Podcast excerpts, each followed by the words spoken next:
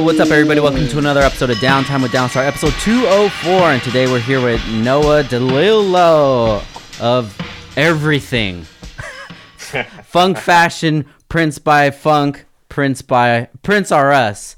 Dude, you're hustling, brother. What do you Dude, I'm trying. what do you uh what do you like to introduce yourself as?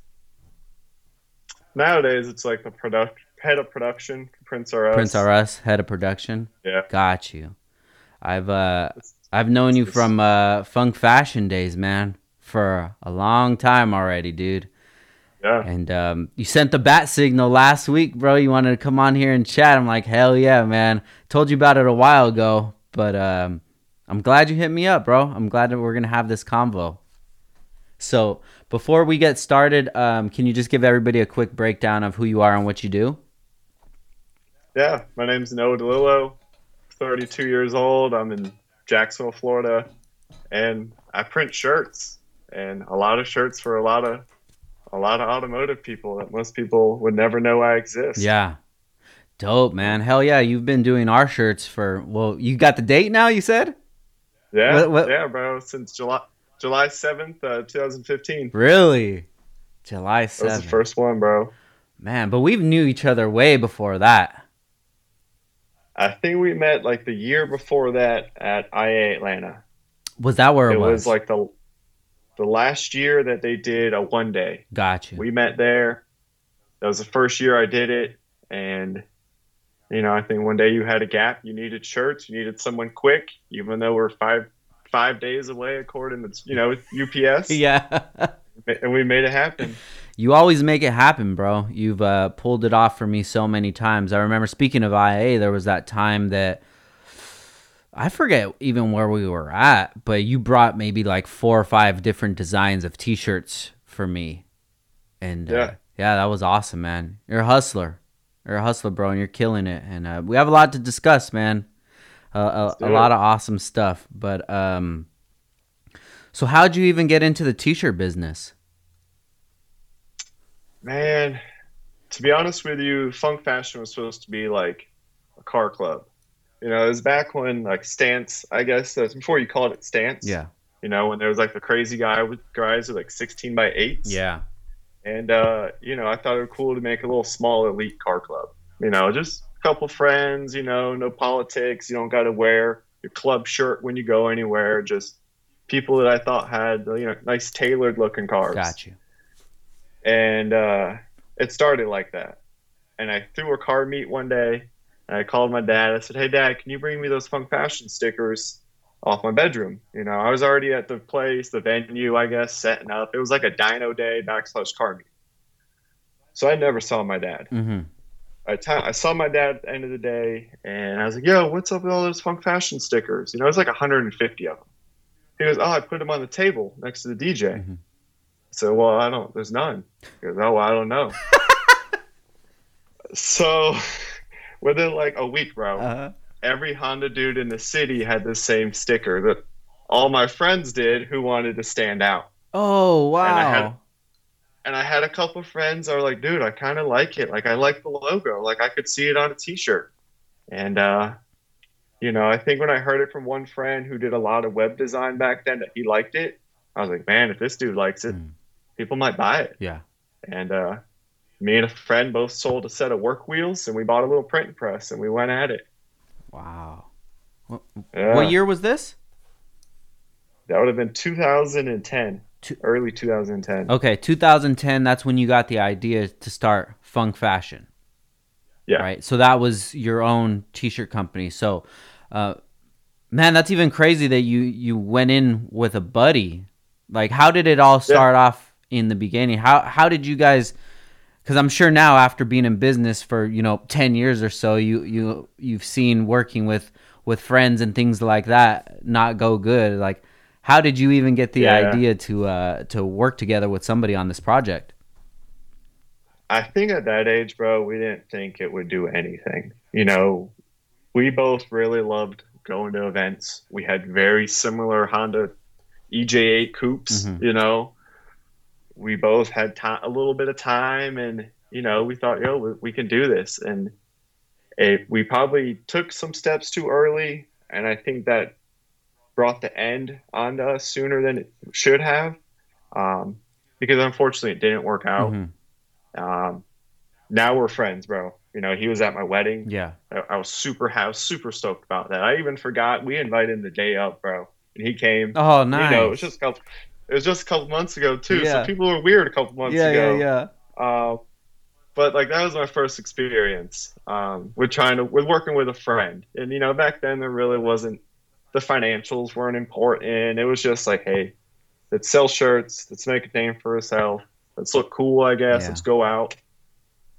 And then once we did get busy, I think is when we learned like maybe partnership isn't what we expected it to be. Yeah, yeah, yeah. And I just say that because I've had so many examples myself, and that's kind of the thing in business. You know, don't really do business with friends or family because they they already have a, a feeling of who you are, what what ticks you off, what you'll put up with, what you won't, and they kind of use that to your advantage. You know, and uh, not not saying anything about them or the family members or the friends, but this is all just something new, and when when you're dealing with something new, you you kind of don't know what's going to come ahead, and when those things do come along, then you know somebody kind of slacks off or they don't take it as seriously, and then that just m- makes the the name look bad and things like. I mean, it's just natural, but it's it's kind of dope that you guys just decided to just start it out of nowhere. That's that's awesome. Yeah, he uh what, what do we have? I had some work RSZRs. Yeah. You know. I sold those. I think those got me like twelve hundred bucks. He had some uh maybe some buddy clubs or something. And between the two we had like twenty five hundred bucks and we bought a little print press Yeah. and that was it, bro. So the You know? the press, how many uh screens was it? it was a little four color Nice. two station, but you had to like mount it to your own table. You know, Oh, at okay, first we gotcha. put it on like put it on a glass kitchen table on cardboard and stuff in a dining room. Yeah. Hey, bro, those are the best stories, though, man. Look around you, you know. Those are I know. those are the best stories to start off with, rather than you know, oh, I went to college and I got a loan, and you know, I went to business school, and yeah, that's a dope way to do it too. But it's kind of dope to. I don't really want to say it's like a hack to do it like mm-hmm. like we did it, but it's kind of like just jumping in the trenches when you're not even ready, just going for it. Yeah. Yeah, and it's uh you never know what's gonna come out of it, man, and obviously a successful business for sure, dude. So um, before we we get past the the start of the business, uh, tell me about uh, you growing up out in Jacksonville. What was that like? Oh, bro, that's fun. I live at the beach. I li- well, I don't now. Well, tech. I mean, to most people, I live at the beach. I'm like 11 miles from the beach. Gotcha. beach. But, bro, if you're over, if you're a mile from the beach in Jacksonville standards, you're a townie. Gotcha. Um, so I grew up at the beach, skating, surfing, more or less skating. Got you. uh, you know, all that fun stuff. Uh, I didn't realize till today. I think the reason I got into design work is because at an early age I got on forums Mm. and I was playing like I don't know if you ever played StarCraft back No, in the day. I knew of it, but I'd never played it. Where I used to play the shit out of StarCraft at like 11 years old. I'm on Battle.net, you know, my little username, Yeah. and got on for got on forums and stuff. And well, that was that was my years as a young little kid. Yeah, man, it was uh it was a weird time when you're a teenager and the internet's just popping up and you're just like, "Oh, what is this?" And then you Yeah. you know, you have your own little um your, your hobbies that you're into and then you realize, "Wow, other people have these sort of hobbies as well." And it's a it's a cool like little network. It was fun, you know. Yeah. I was like, I don't think anyone knew how old I was. Yeah. I was a little kid, you know. Bro, I was on forums, you know. Like I don't even think my parents knew that I was doing all this. Yeah. Dude, that's sick, man. So you used to skate too? yeah. Nice. What was your best trick? Uh, you know, I could land some pretty clean double kick flips and shit, but I don't know. I think I gave up skating at like 13, 14 once I got online. Oh, really? yeah. So when did you get bit by the car bug? Oh shit, bro. I was. I think I got on my for, first car form at like 12. Wow. It was for like a local, uh, they're like a show group, bro. They had all the nicest show cars. This was like 2001. Got you. Uh, I went to one of their shows with a friend. He was actually in like the Halo 1 tournament that they were having. We were both like 12 or 13, something like that. Dude, I loved it. Yeah. You know, so I got on there and I don't think anyone knew how young I was. I don't you know, I never let anyone know I didn't have a car, but I'd still just talk to people, just gather ideas. Like, oh man, I like that. That shit's too crazy. Yeah. You know, that's back when everyone was doing, you know, taking a Civic, slapping R34 headlights on it, Yeah. Skyline taillights and stuff. You know, it was a weird age. Yeah, definitely, man. That was a that was a weird time for sure. Always on the podcast, it always comes up that like around the early 2000s was when people got, you know, hooked on cars and it makes so much sense, too because, you know, with Fast and Furious coming out, that was a huge part of my life. You know, I, I remember being young and I was into muscle cars just from, you know, going to local shows and things like that. But then when that movie came out, I was like, whoa, dad, why didn't you tell me about those cars? But yeah, it's a, it's a lot different than now. But it was a lot more personality back then too. For sure. Bro, when that movie came out, I remember riding my bike to the movie theater and I came home and it probably was around my birthday and I went to the hobby shop and I bought an S2000 ready to run RC car. Nice. You know, like did 540 miles an hour electric one. I was like 14, bro, and that was it. And I was like, yo, one day I'm going to have a car It looks like this RC car. Yeah. Hell yeah, man. So how did you get so knowledgeable about, you know, working with a computer at such a young age? dude, I realized on the forums, you know, you'd have a little signature, then your little avatar. Everyone had cool ones, man. Yeah. The guys that did cool ones, they didn't want to waste your time and make one for you. So I, before Photoshop, I was using like Macromedia fireworks and stuff. Oh, you know, back when they before they sold Flash to Adobe and stuff. Like, I'd make little signatures and little avatars, and you know, I still joke. I don't think my skills got any better than they did then Yeah. but you know, I can make it happen. You know, Yeah.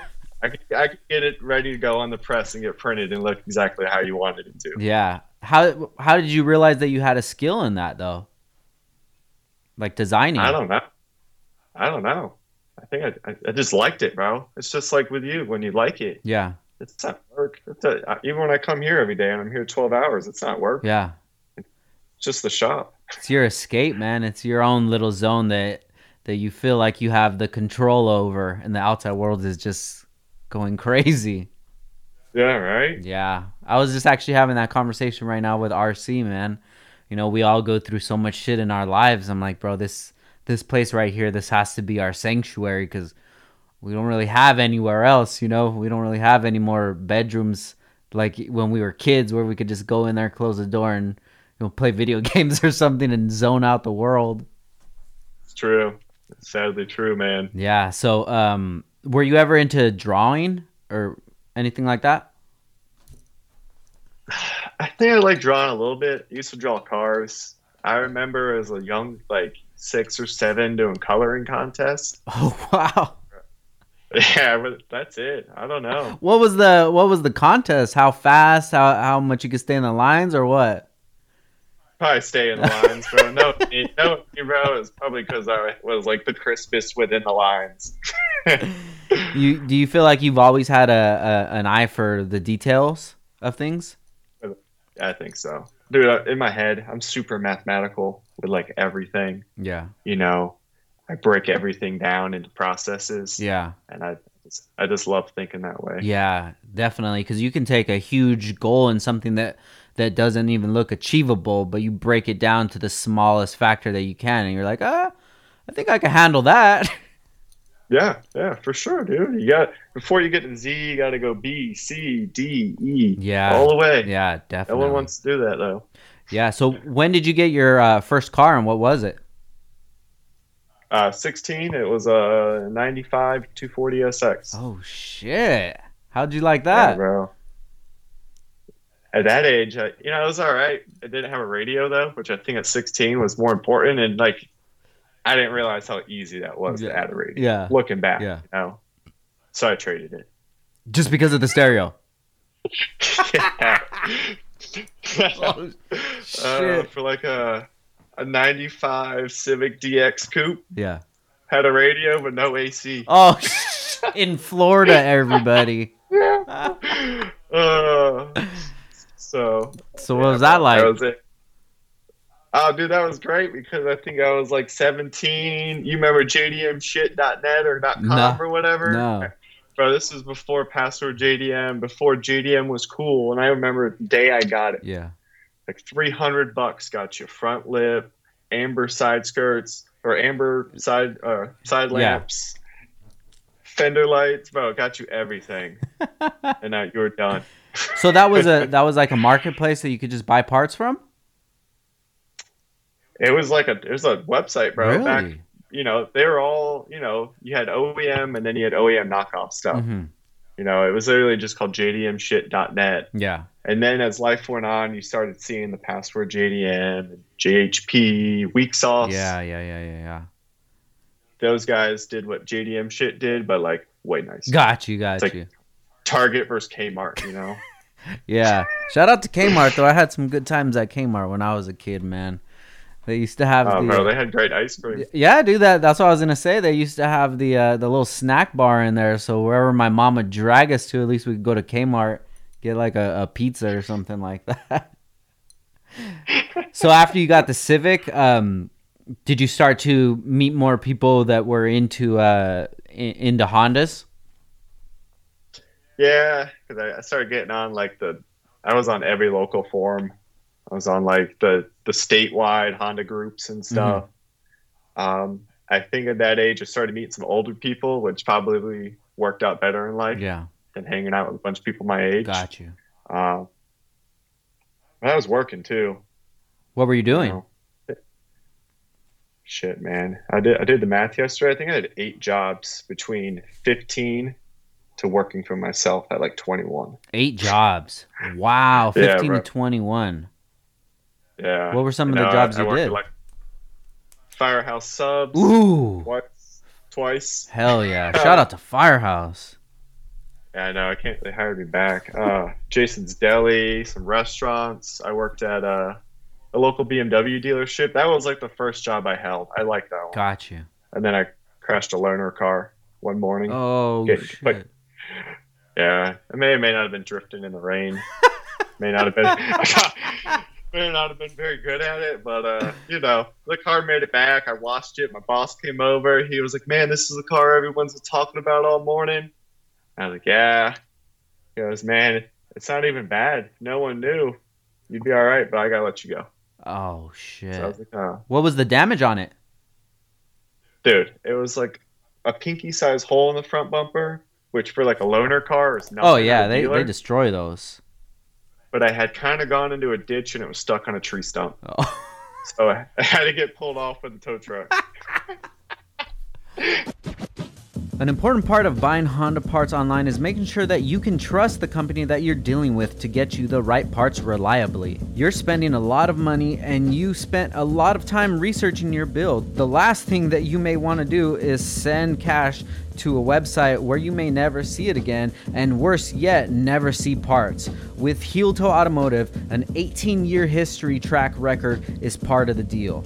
Heel Toe brings you deep industry connects, professional parts recommendations, alternative ideas when your parts aren't available, and will even contact you if something on your order looks out of ordinary before it ships. Heel Toe's unique checkout allows you to select a deadline to receive your parts to make sure you get them in the time for your project plans. You can buy parts online anywhere, but Heel Toe knows what truly matters to an enthusiast professionalism, swiftness, and accuracy. Heel Toe is in your corner. Visit HeelToeAuto.com or you can call or text at 949 295 1668 and make sure you check them out on Instagram at Heel Toe Automotive.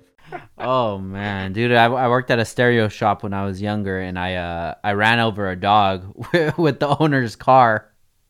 Holy crap! Yeah, I took it back. I was so hurt, bro, because you know I don't like I don't like to hurt any animals. I like dogs. I don't know if he was hurt, but um, he looked pretty fucked up. I told my boss, closed the door and everything, all serious. He's like, "Okay, cool. Well, I have the CD changer out here. I need you to do it." I'm like, "All right, bro. You don't even give a fuck." I didn't last there that long either. so, um, What were some of the things that you liked about uh, your jobs, and what were some of the things that kind of motivated you to be um, self-employed? I think when I worked at the BMW dealership, I really liked that I was like a porter, so you washed cars, but you could park cars. If you washed cars, no one really liked washing cars, but you got paid hourly plus the amount of cars you washed. And you could fib a little, man. So like at 17 to 19 years old, I love that. Yeah. You know, I could make 450 bucks a week, 500 bucks a week. You know, and I was driving nice BMWs around, Yeah. and I was like, man, I like this. I, I like these cars. Um, I learned I didn't like repetition, Yeah. which is which is funny because that's kind of my life now. um, but I, I don't know. You know, Yeah. I like different stuff, but Yeah, I feel you. So when you were working at BMW, what were some of the, the cars that were hot at that time? oh shit, bro, E46 M3s, uh, Alpina Z8s. Ooh. When those things came in, I think me and one other guy could wash them. Oh, really? Uh, that was when the first seven series came back out. Mm, and it had the little iDrive for the first one, Yeah. and now every started getting that. Uh, I was there when the 335 first came out, and it was faster than the M3 the first year, and that was like a big thing. Oh, wow. Yeah. Um, Yeah, I'm barely getting into um, to BMWs. You know, I had the M4 and then I have the M8 now.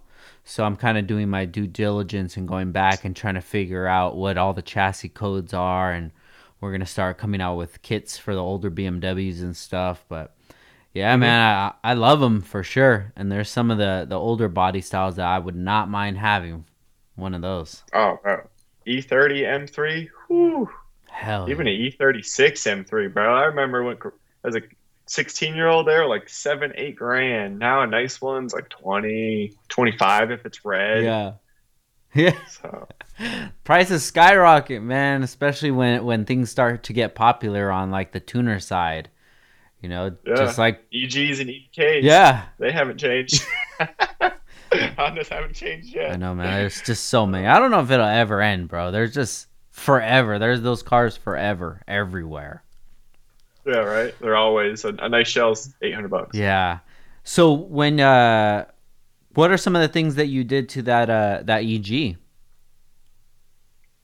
Oh, lowering springs. Uh, I think I had some like Tein lowering springs, front lip. I didn't have it long. I think I had it like a year and a half. And then once I worked at the BMW dealership, I got my stepdad to co-sign with me, and I got a 2000 coupe. Got you. And then, and then I had that one for like five years. I think I painted it like five, six times in five years. That was during the time I worked at that paint shop. Okay. So like every six months, Caesar would be like, "Yo, we got to change the color up." Uh huh. I was the dude that went to all the meets. I went to Or- I would drive to Orlando. I'd drive to Tampa. I'd go to all the meets. You know, whether it's a big one, little one. I love going. Yeah. Um, so that thing got painted quite a few times. So 2000 coupe. Um, did you start working at the paint shop after BMW? no, between the paint shop and BMW, I worked at a place called Velocity Trends. Okay. And we were like a we were a local speed shop. Gotcha. Um, we weren't the best in town. You know, some people hated them. yeah. But like for me, I was like for e-commerce, and I actually started to get people to come back because I'd be like, "Look, we're not going to knock your head off. You know, if it you find it on the internet, that's what we'll sell it to you for. Mm, You know, this this was 2008, 2009, Yeah. before you know people would go price match Amazon when they're at the store. Got you. Um, it, it was cool. You know, I really liked it. It gave me a chance to work for a small business, to interact with people, to see my actions at work pay off. yeah. It was fun. So when you worked at, at a small business versus like a, a franchise or at the dealership, what were some of the things that, that you noticed that were different than the other places that you worked at? man, if you had a good boss, you were you were accountable. You know, you need it. You they look at you to be. You know, they're going to give you responsibilities, and you need to do it. And if you're good at it, hopefully you're re- you're rewarded for it. If you're not good at it, or they don't reward you at it, then it's time to to move on. Um, Yeah. but uh, I just love being able to go to work and feel like you know it was worth it. I didn't just go do something where I could be fired and replaced in no time. and no one noticed or cared. Yeah. Yeah, that's that's definitely rewarding, especially like you said when you, you do something or make a sale and you see the whole sale go down. Maybe you got the call in and the the customer actually came in. You talk to Yeah. them, sell them the parts, it gets installed, and then they leave. And then even better than that, now we're in the social media age. Then you get like the tags, you know. Then you see them at Yeah. a car show with the parts in it. Man, that that's such an awesome feeling, dude. Yeah. Yeah, I'm sure you get that feeling now when you go to a show and you see all these shirts that are produced by you.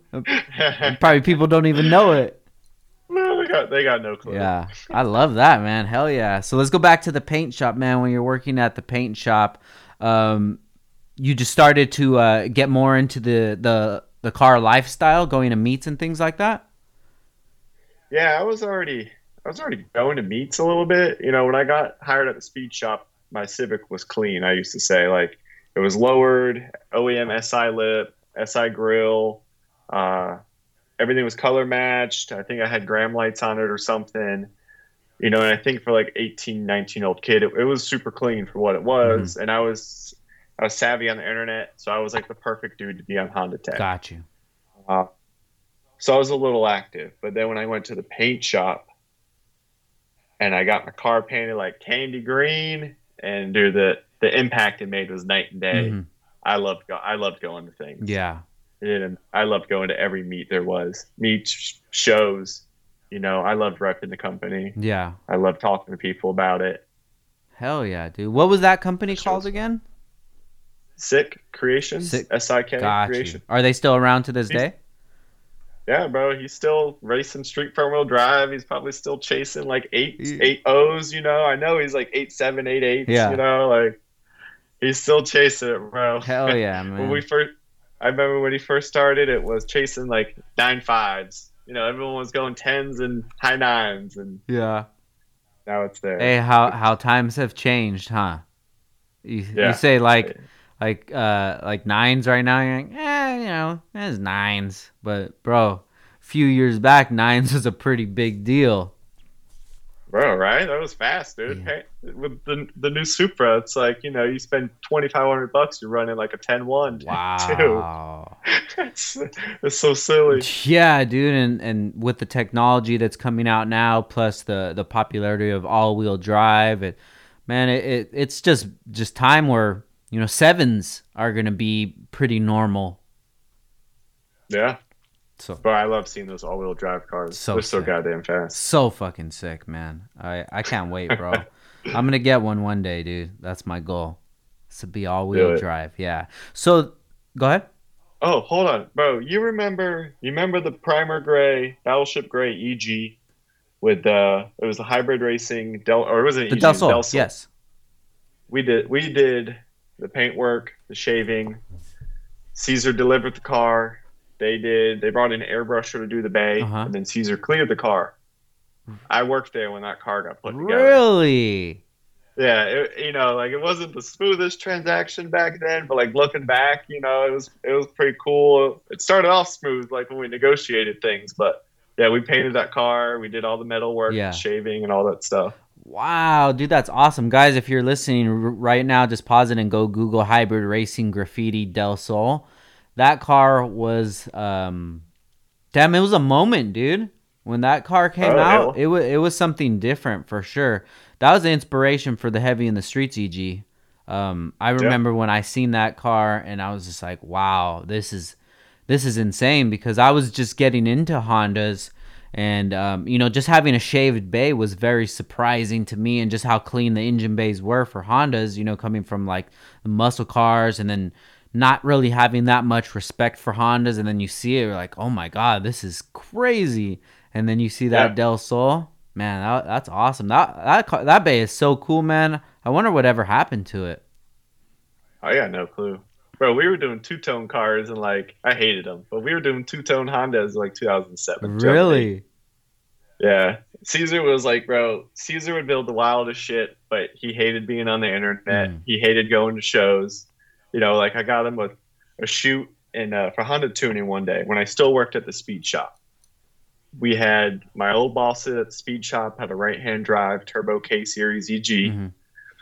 clean, you know, gray, Recaro SRDs, cage, right hand drive, just super clean. Made like 650.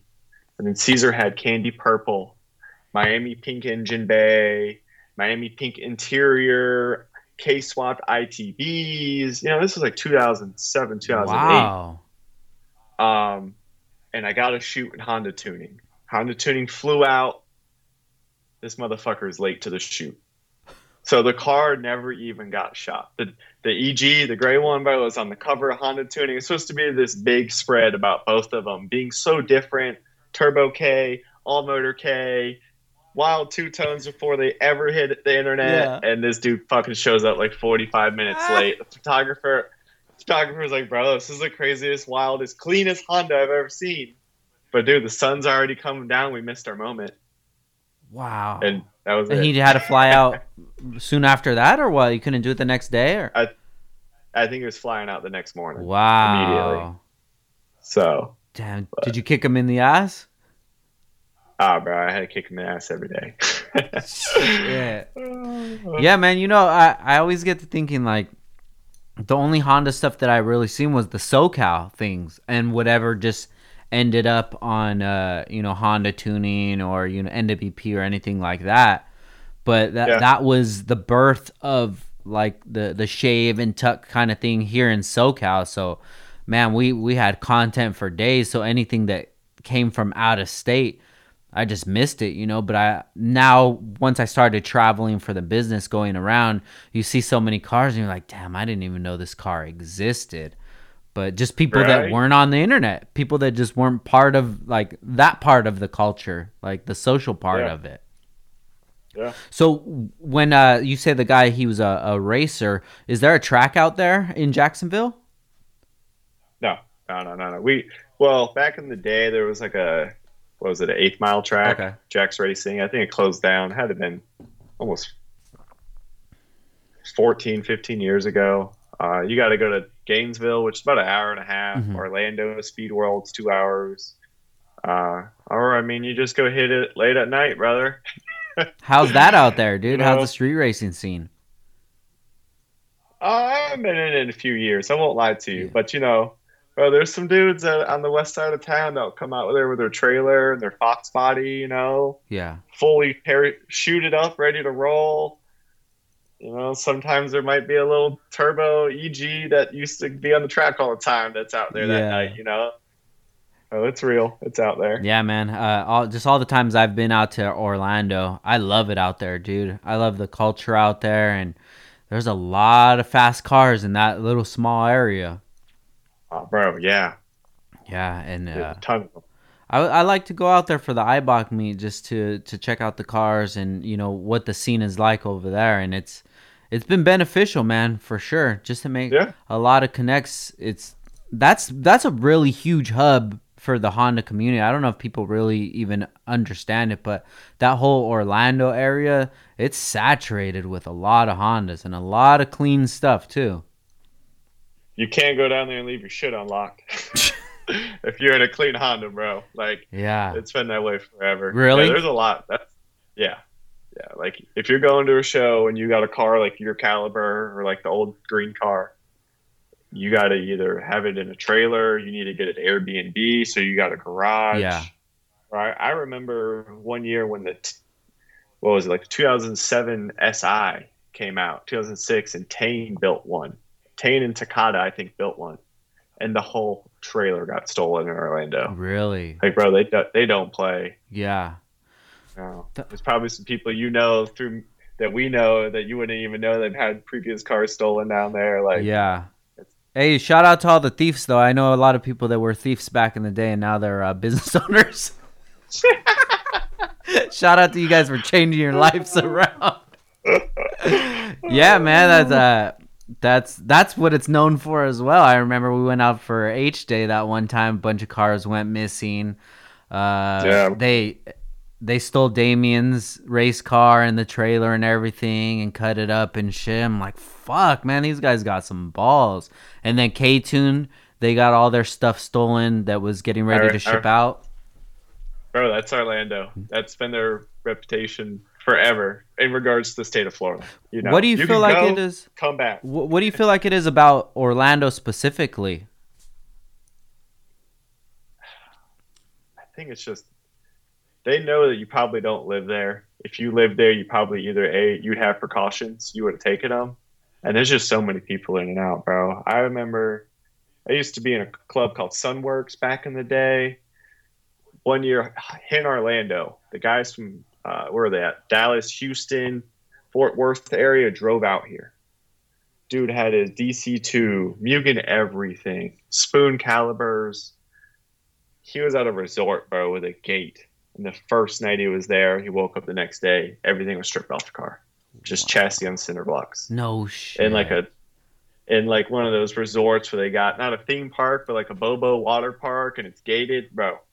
So that means someone that worked there. Yeah. Go, bro. This this DC2's here. Bro, it's got Mugen everything. And that's it. Damn, man. Doesn't doesn't happen in Jacksonville though. You, bro, I don't think I ever I don't think I ever locked my car around living in an apartment and stuff. Really? I'd always like I do like the four door back handles on the front door so you lose the key the keyhole. Yeah, yeah, yeah. I have no key fob. So Yeah.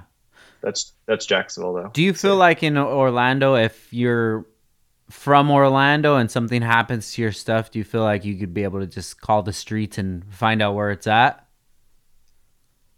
I think I'd hope so. Unless you, I mean, there's some, you know how Hondas are, bro. There's some OGs that build Hondas that, you know, they're 40 plus years old. They might be a little disconnected. Yeah. you know. yeah. Shout out to everybody in Orlando, though, man. I, I definitely love it out that way, and uh, I love the Airbnbs, bro. They're hella cheap and they're huge. Yeah, bro. They're always nice. Yeah. Bro.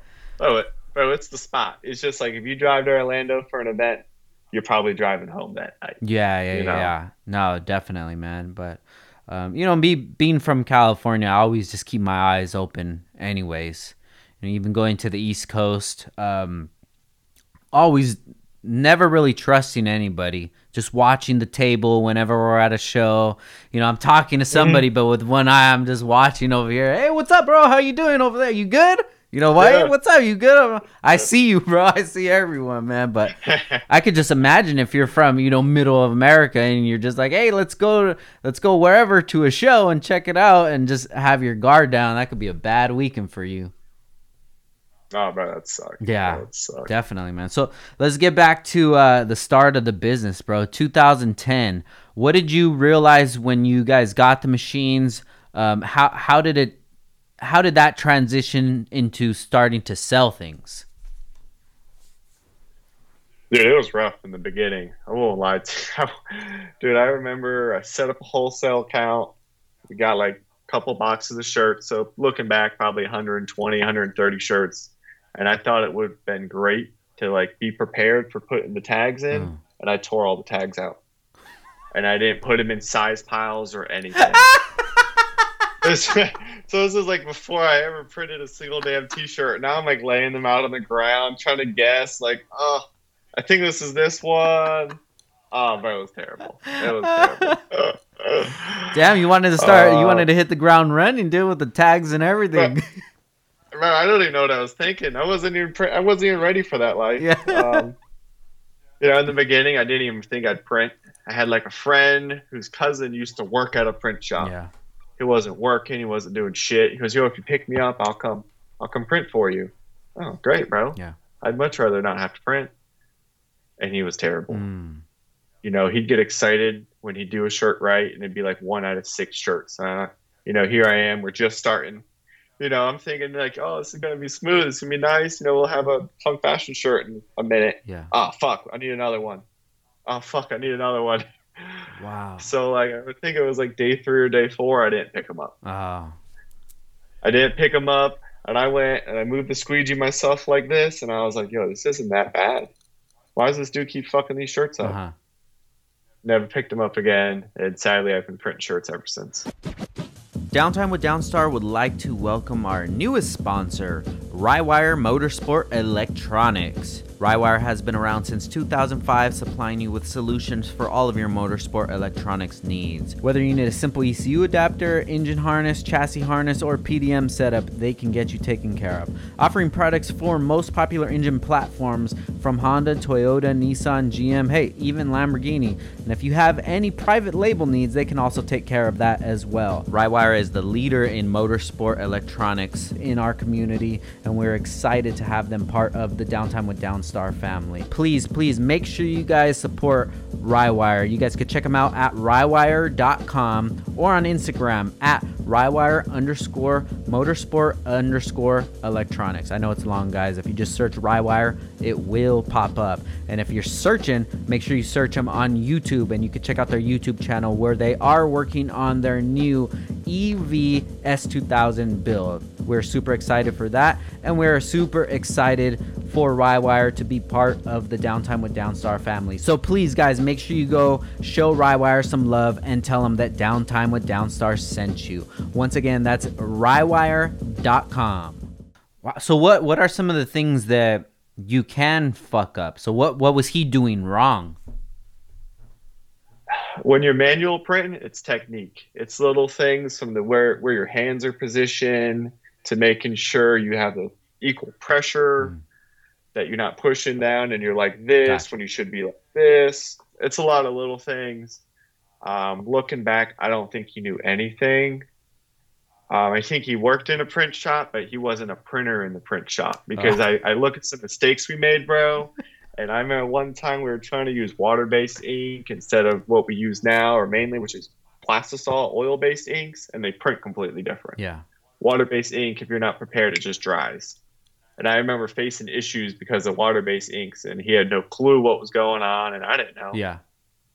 And I was I wasn't trying to print shirts, but.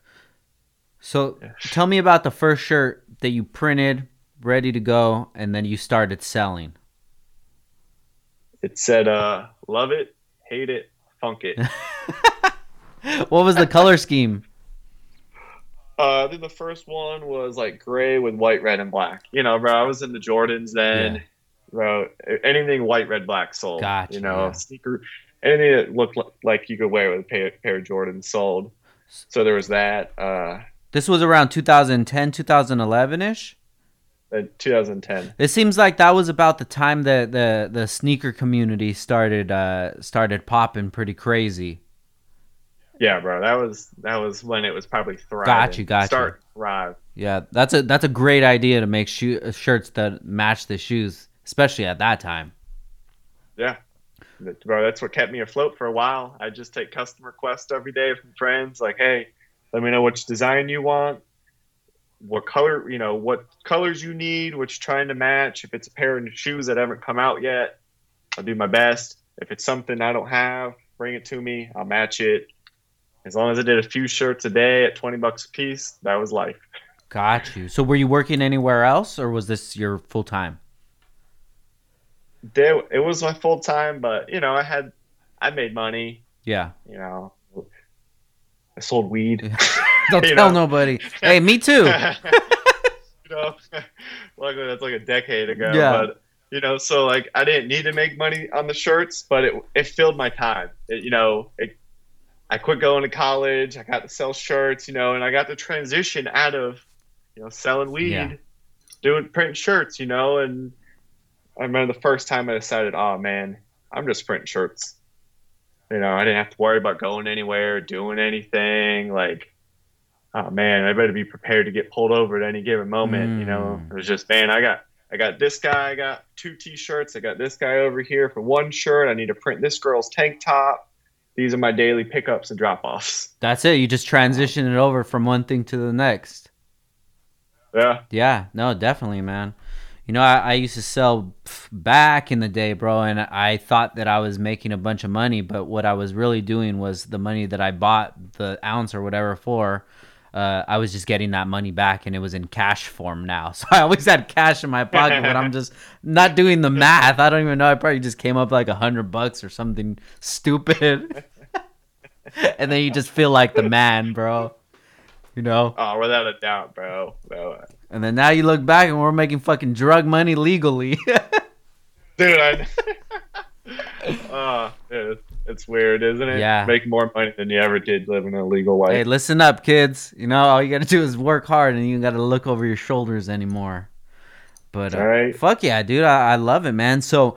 When, when did things just start to transition over from you know doing onesie twosie here and there to okay now this is this is an actual brand we're gonna we're gonna treat this like a brand we're gonna get canopies we're gonna go start going to shows and and things like that So I think it was like 2012. It was right after me and my partner who founded it, we split up. gotcha And, you know, that one hurt because we were friends. Didn't know what we what was expected. But I think it's like you said earlier, we I worked I think I worked I worked a little harder than he Yeah. did with it. And you know, it just wasn't panning out.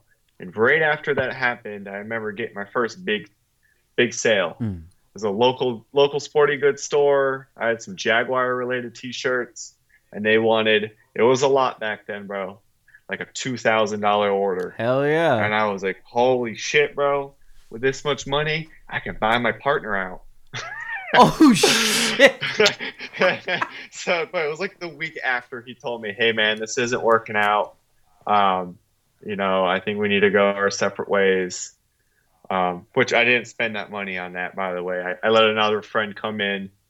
It also didn't work out. We're still great fucking friends now too. yeah It it, it ended a little differently than me and the first guy, but when I first got that little two thousand dollar order for ninety nine, knew exactly what hundred and fifty shirts I was printing. yeah It's gonna take a day.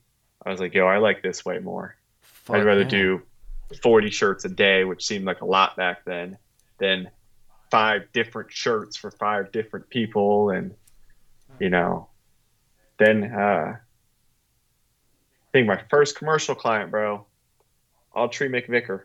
really Shout out to DWS Parts, bro. Way before BMP. You know, you we used to see him at IA. wow i haven't talked that to him forever man how's he doing He's good, bro. I think I saw a status the other day. He said since Corona, he hasn't driven his car more than 200 miles. oh shit Because he's working from the house shout out to him man. he's Uh, still out in uh was dallas right in Dallas.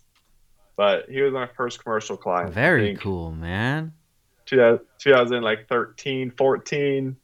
so y- When I started, you got that big order in 2012 you said right I was like, yeah, 12 or 13. now I guess it probably was 12. were you were you going out actively looking for clients or that it just ended up happening Uh, back then, I wasn't really doing a lot of commercial work. It was really just kind of like the brand. Gotcha. You know, I was, I try to stay as active on social media as possible. I try not to, I try to make everyone a friend because everyone could have been a twenty dollar shirt sale. And back then, it was just about selling as many shirts as possible. About the time I met you, is when life started shifting, um, from the brand to going to events and stuff. Actually, when I met you at IA, that would have probably been the second show I ever went to. I think as a vendor. so you could say that i'm the motivation for it Well, bro, bro. yo, I'm gonna tell you, not that, but dude, the way you used to interact with people, dude. I used to go back to the booth and be like, Meg, you gotta go see Frank. no Oh, bro, yeah, dude, you're so charismatic. You can, bro, I, you know, I'm not very good at talking to everyone that came through my booth. Like, you know, if you want to talk about shirts or something I know, great. I don't have small talk, bro. yeah You got it. People loved you, and you were on to something before other people were, and I noticed it, and that was you made your company very personal, yeah which I think in a certain day and age wasn't the trend, but you were doing it and it worked for you, and now that's like the trend. yeah dude You know, it's You know what's so crazy is because I I knew all of that because of Best Buy. You know, it was the thing. If anybody, it was like some kind of acronym or something, but 10 feet, 10 seconds or something. I don't know. But if somebody's within 10 feet of you, no matter what department you're in, you have to greet them. And it's a thing Uh-huh. that your managers they would uh, they would be watching you on or what have you. So I would be in the car audio section and I would just be standing right there in the front and be like, "Hey, what's up, man? Hey, how are you? How are you?" You know, so it was just normal because that's what I had to do. So all of that stuff, I just transitioned it over into Downstar. So now when I'm at shows, bro, people are walking by and they're not even looking. I'm like, hey, what's up, bro? Like, oh, hey. Sometimes they'll come by. Sometimes they'll stop and they'll check out the stuff. You know, like that's not naturally me either. You know, I you know me like outside of working. I'm not like yeah. that kind of fucking. Hey, what's up, hey guys? But it's just like I knew that that's what I had to do to appeal to these people because I had to stand out in some sort of way. You know, um, I appreciate that compliment. Yeah. I had to fish it out of you, Bo, but I, I appreciate it. Bro, bro, you you still kill it. But I remember noticing that forever ago, and Thank I loved you, it, bro. I'm like, I can't be like that. That's not me. Yeah, man, it's got, it's hard, bro. I had Meg. hey, yeah, and uh, Meg killed it, bro. She uh she held down the booth, and man, that's some, that's one thing that I want to talk to you about is the relationship that that you and her have. Um, I want to save that for the end a little bit, though. Um, awesome, bro definitely awesome. So you you started to do the uh, you started to go to these shows, and then you got these commercial sales. Now, how is the funk fashion side of things going at that uh, time? Uh, now it's at that time. Locally, it was good. I was doing fashion shows. That's actually how I met Meg. Uh, I, oh, Meg. When Meg and I started dating, I was already doing some fashion shows, gotcha. so it worked perfectly. She could she could be a model in the fashion show and stuff. Uh, locally, it, it, was doing all it was doing all right, mm-hmm. man. You know, I don't think I ever cared for a brand like you're supposed to. Gotcha. I never kept with like, you know, oh, we need a spring release, a fall release. Like, if I liked it, I made it. If not, I didn't. You know. Yeah. I didn't. I don't think a brand was actually for me, but I loved going to car shows, bro. So once I started going to car shows, I was like, shit, I got to do enough to be able to travel, to sell, to, to, to go, man. I loved it. Mm. You know. So, but, so you felt like Funk Fashion was your your ticket to go to all of these events and just to to pay for all of it. Yeah, bro. I got to stay in the automotive world. I don't work on cars. I don't sell cars. I don't sell car parts. I print fucking t-shirts. Yeah. And I love that, dude. I got to I got to meet I got to meet you. I got to network with people you know super important people in the automotive world, and I don't touch a car. Yeah, and I I always love that. You know, it's such a weird way to enter. I think I never expected it. Yeah, you know that's kind of the the good thing about Import Alliance as well is they would have a bunch of companies such as mine and yours, and it's just you know it wasn't necessarily that they were really even involved in the automotive community, uh, but they were just part of it. So it was just part of the group, and um, I totally get what you're saying on that, man. That was uh, that was definitely a special time, dude. You got to see a lot of people start off, and you see their their grind and their hustle, and then fast forward whatever eight, ten years later, such as like uh, like Grip Royal. That's one that I always yeah. love to bring up, man. They're heavy at the shows. I love Scott. I was talking. I was talking to Scott this morning on Facebook. Oh, really? I was like, bro, are you shipping? You shipping a T-shirt in a clear bag? And he goes, oh no, bro, I'm just I'm waiting for a bag to come in. I was like, ah, oh, that that's kind of badass, but yeah, that's that's pretty risky. What do you mean in a clear bag? He had posted a picture of a bunch of shirts, and they were in poly bags, and they had shipping labels oh, on them. so I thought they were shipping like that. I was like, yo, that's gangster. But he was like, "No, I'm waiting for bags to come in." you know what? The, the, the bigger your brand gets, the more you kind of gotta hide the name of it. You can't do all the yeah, tape you, and shit. You know, somebody's at UPS yeah. and sees a, a, a, sheepy box pass through, and they're like, "Hey, uh, this one's gonna get lost." you build your car from uh, your work, dude. Yeah, I'm 99% sure that I've, I think I've lost like five boxes. I'm pretty sure one was for you. Really? Yeah. Uh, yeah, I think at one point I just I quit putting Downstar on there and put Frank Garcia. Yeah, I think that was more sustainable. that, that's the best thing, dude. But uh, yeah, man, uh, Scott's definitely a great example. You know, somebody that just came in, had a product, and just had that hustle and the presentation that they had for the steering wheels, and still do have. It's uh, it's no wonder that they're still killing it, and it's awesome oh. to see that.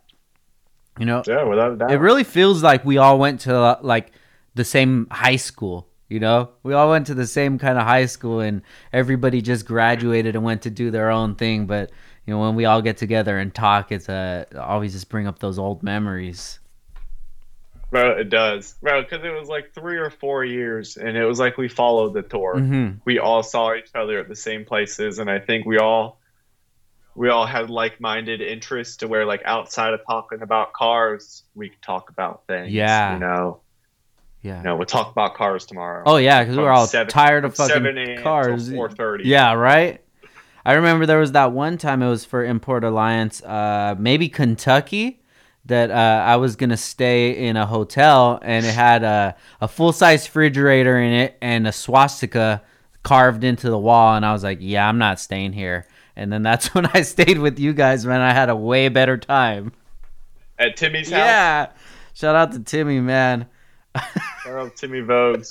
Shout out to having the most beautiful, well-trained, scare, well-behaved, trained, scary Rottweiler I've ever seen. No, and you guys are dog people. Like you have big dogs. I don't. I've always had small dogs.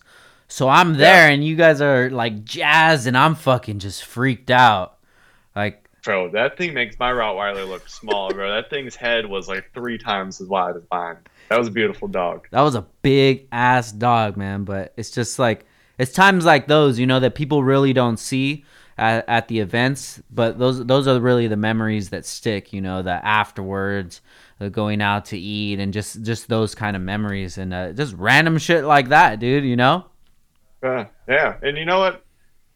I'm 99% sure we met Timmy at Import Alliance the year before because he had his dog, and he th- I think he followed Meg on Facebook or on Instagram and knew we- had a Rottweiler Yeah. and was like, "Yo, when you come back, you know, I live 15, 20 minutes away from here." And then I think we saw him at a later Import Alliance because you know they're always in that region a little bit. Yeah. And we're like, "Yo, this is a cool dude." And then the next year we stayed at his house, and then the next year we stayed at his house again. You know, like. You know, I use his Wayfair login for discounts nowadays when I want to buy something. you want to buy a like, kid or something? Yeah, I got a leprechaun last time, bro. I had to send it back. Dude, hell yeah, bro. Yeah, that's that's happened to me so many times, man. Did you ever feel weird about that? Like, yo, I'm gonna stay with this dude or hang out with this person that I just don't even know besides online? I don't. Nah, it never bothered me, bro. I was a kid that always stayed at everyone else's houses. You know, instead of people coming to my mom's house, I went to everyone else's Yeah, yeah, house. yeah, yeah. Was kind of used to it. And if Meg was cool with it, then I'm cool with it. Yeah. Hell yeah. That was that weird part in all of our lives where it was just like, oh, this is what we're doing right now. Life's not that crazy, but we have this cool little exciting thing going on. And we'll Yeah. see you we'll see you in two months from now. bro, I used to love how you'd hit it. You'd hit it with the, the backpack. Like I think when I was in your booth at uh, H Day Charlotte. Yeah. and you got to show up. You flew with your inventory, Yeah. and you would ship your tent, and you would buy tables and take the tables back. And I'm like, yo, this is the most G thing I've ever seen. Like, you literally, your expenses were just moving, sending the canopy. Yeah. And I think sometimes you maybe you just brought a top for the canopy. Yeah, I just brought the top know? in the bag.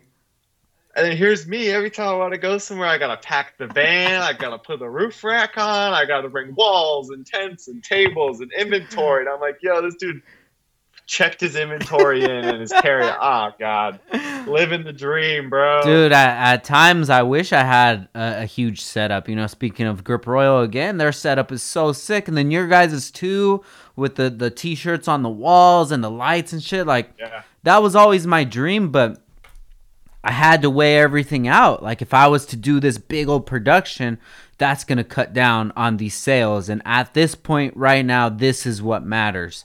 These people don't know about the brand. Everybody's excited for it because it's a new product. I just got to keep fucking hammering. And there was those few Yeah. years, like you say, that like four year span or what have you.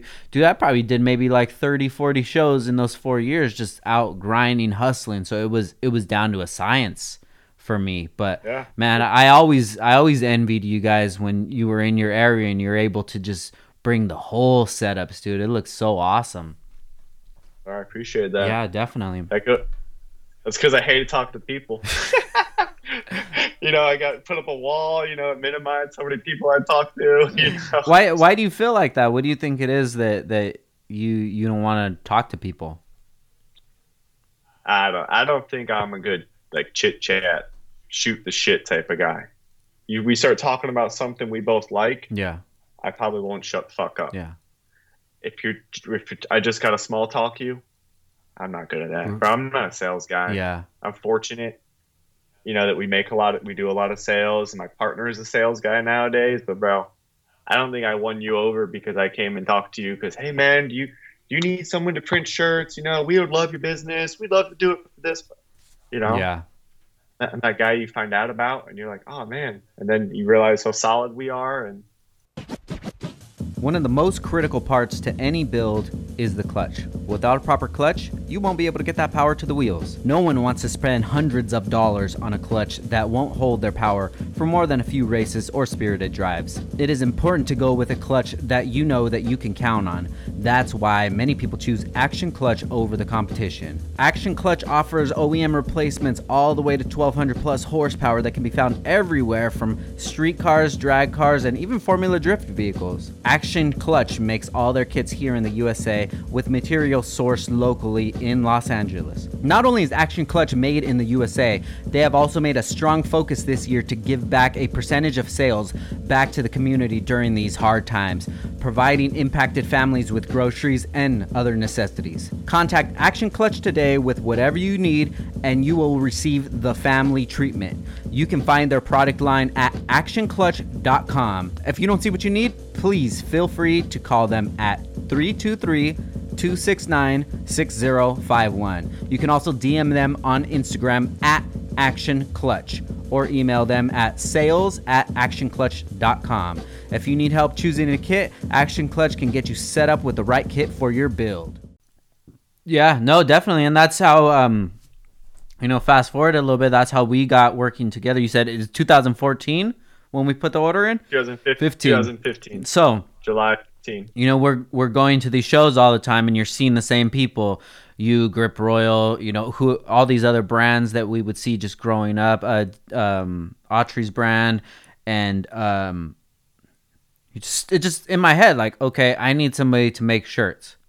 Oh noah's making shirts. He's always making shirts. I've i see him at all the same events he's selling them they're hustling you know i love to work with hustlers because they understand the end goal look we need Yeah. to get this done no matter what whatever comes up we need to get this done and i always knew that that's the kind of person that you were so when um I was dealing with me maybe t-shirt guy locally or something like that. Um, I'm pretty sure you've ne- you haven't dealt with this in a long time, but people that are listening, maybe you can relate.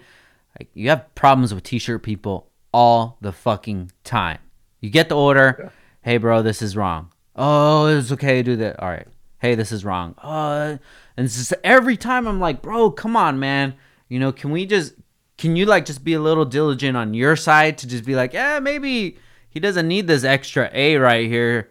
Maybe I should maybe I should ask him or something, you know? Yeah. Because at the end of the day, it is my fault, me being the one that's doing the art, but it has to be from the business to understand like, yo, maybe this isn't this person's strong quality and that's something that you you got off the back and and made everything just streamlined for us. Bro, I appreciate that. That's one thing. Like one of my employees, like a couple weeks ago, shout out to Jackie Moon. We our area code's nine oh four. We did a job. She wrote him the phone number, and she wrote nine nine four. He did the artwork with nine nine four. She approved the artwork with nine nine four.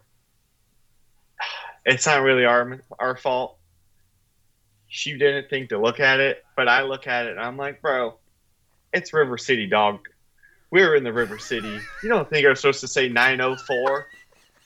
And he goes, Yeah, I did, but I, I don't know. I'm like, Yo, you got to ask these questions. If you're right or wrong, great, but you might find some mistakes that they didn't notice. Yeah. And they're going to be thankful you did. Yes. Like, and so I've always been like, Hey, man, did you mean to put this here? Is it supposed to be this? Like, because some people, dude, you, you do everything right and they didn't notice it and they still expect it to be replaced. So I always try to have countermeasures. for that. Yeah. And that's the hard thing on the customer side of it because you're just like, fuck, man, I'm just asked out like 500 bucks of these shirts that I can't even sell, you know? But Yeah. I, I try to take a, uh, accountability every chance that I can. And even like we've had problems together where something wasn't right or whatever. And instead of you, you would eat it. But instead of you eating the whole thing, I was like, okay, well, let me just get another shirt now too. Let me add more to the Yeah. order because I feel that that's the right thing to do. If this business is taking this L when they don't have to take this L, why don't you just make it a little more worth your while so you it evens out, you know? Yeah, uh, dude, that's always been a big thing for me and for us. Like, we're not always the cheapest, but I don't work for such a rate to where I I like stress when there's an issue. Yeah. If there's an issue, I don't want you to feel it. You know, it's on us. We're gonna fix it. We're not gonna make you even feel like, oh man, these guys are gonna they're gonna screw us. Like, man, they just screwed up our eight hundred dollar order. I'm screwed. Nah, man. We're gonna spend the time, the money. We're gonna make sure it's right. You know, Yeah. and yeah, we've had we've had a shoot. I think those hoodies that we did a few months ago. Yeah. printed the wrong artwork. You know, I said, fuck it, let's just do another order. yeah. I know I'm gonna sell it anyways. It doesn't really bother me, you know. It's just I'm I'm I think when I do shirts, it's not even for sales or to make money. It's it's more of my creativity. So that's why I'm always so excited because I'm like, yeah, this thing that I thought up, this drawing that I did or whatever, now it's on a shirt. And then whatever happens to it after I get it, I'm like, ah, okay, whatever. If it sells, it does. If not, we'll just give them away or something, you know? Dude, for sure. I think that's what I love about it, bro. I love seeing the product come to life. Yeah. Just like you love seeing it go from thought to design to print to wear it to okay, onward to the next one. Yeah. Bro, I love seeing when we get a box of blank shirts and then that shit lives leaves here and it's printed front, back, it's tagged slammed enough, Yeah. it's folded, it's out the door, and now there's those guys were selling it and then they're coming back. I love that shit. Hell yeah, dude. How about you seen them uh on the uh the the buyers? Like you see the shirts being worn by customers that have no idea that you even did it. What's that like? Oh yeah, bro. I, I think I used to enjoy that more at shows than anything. Yeah, I go around, I see some funk tees here and there, you know, say what's up. But when I'd see like people in like Downstar, or Lowered Lifestyle, Slammed Enough, maybe it's a Tuner Evo shirt from a certain stop last year. Yeah. Uh, shit, bro, I can name drop a lot of them. I kind of feel weird. Nah, keep You know, going, bro. Hell yeah, I love it. well, Spring Fest from Sumo Speed. I do all their stuff. Uh, IA shirts, not all of them. I do a little bit of them. hmm Uh, they ordered a lot of fucking shirts. Yeah. Uh, you know, I've done some. I've done some Maybach meets. Yeah, yeah. You know, yeah. but every time I see other, those shirts, that's what excites me. I'm like, hell yeah, 'Cause that means my customer is happy yeah. because their customer is happy. Yeah, hell know? yeah. Do you ever save uh any of the shirts that you do? I didn't for a long time, dude, and now I do. Mm. Now I do. We put them in the showroom. You know, I can drop down to examples. Someone's like, "Oh man, we're looking to launch a brand. You know, we're thinking about doing this." I'm like, "Oh, I, got this shirt from this company on this material or this material." Yeah. Um, I just w- I should have kept some earlier. I never did. Yeah, though. dude, I, I wish I would have kept at least one size of each shirt and just had it packaged and, and stored away. Because these are the memories that we're going to be looking at when we're like 50 and 60, you know? And going in the garage and, oh, this was our first shirt that we did. Should have kept them. Should have kept them. Shoot, last week we just did some canvas prints for uh, Sumo Speed. hmm Uh, they they host events up in like Virginia, and so he sent us like his last eight event tees. Yeah. the designs Oh, to put on canvas to put on canvases for the wall. And I'm like, man, that's pretty cool. Maybe I'll maybe I'm gonna do some canvas prints some of my old designs so I can still see it Yeah. and remember it, but I just don't have it in shirt. So you offer canvases now? Yeah. Really? Oh, we do, we do a lot now. Oh, hell yeah, dude. That's why I wanted to have you on, bro, because I'm ready to give you some money. I've been looking at that shirt right now, man. I've been wanting to do embroidery. Oh, we got embroidery, bro. Uh, we're doing we're, we're anything you get in like a normal vinyl shop. We're doing now in house. Oh, hell yeah. So as basic as stickers, I'm sure you don't need stickers, but with that, you can do canvases. Uh, you can do a ton of stuff on that print on the latex printer. I love it, man. So let let's get back to the point where you saw that uh, funk fashion maybe wasn't going in the direction that you wanted, but the commercial sale of shirts was. Um, what was that like? Uh, it was kind of a blessing, you know, because I, I didn't like trying to keep up with the brand. Mm. I sure as heck didn't like having to do like a custom shirt, spend 15 minutes to do one t-shirt. Now I got to clean everything, start over again, you know. So like the commercial added a little bit of consistency to my life, and I knew I could do that for a while if I need to. Mhm. You know, owning a brand, you know, I'm sure you face it a little bit. You got to stay out there. You got to Oh, stay yeah. cool. You got to be popular. Like I'd rather lurk in the shadows. Yeah. Uh, so like 2016, I remember was the first year when I looked back at my QuickBooks, and I was like, you know what? I think this could be my career. Mm. And I already had my sidekick. You know, shout out to Cart, Cartman, Mhm. John, whatever he wants to call himself. Yeah. Uh, we've been we've we've been together fucking, I think eight years, Wow. could be seven years. Very cool. We've been working, but we've been working basically since me and my partner split up, and I needed help.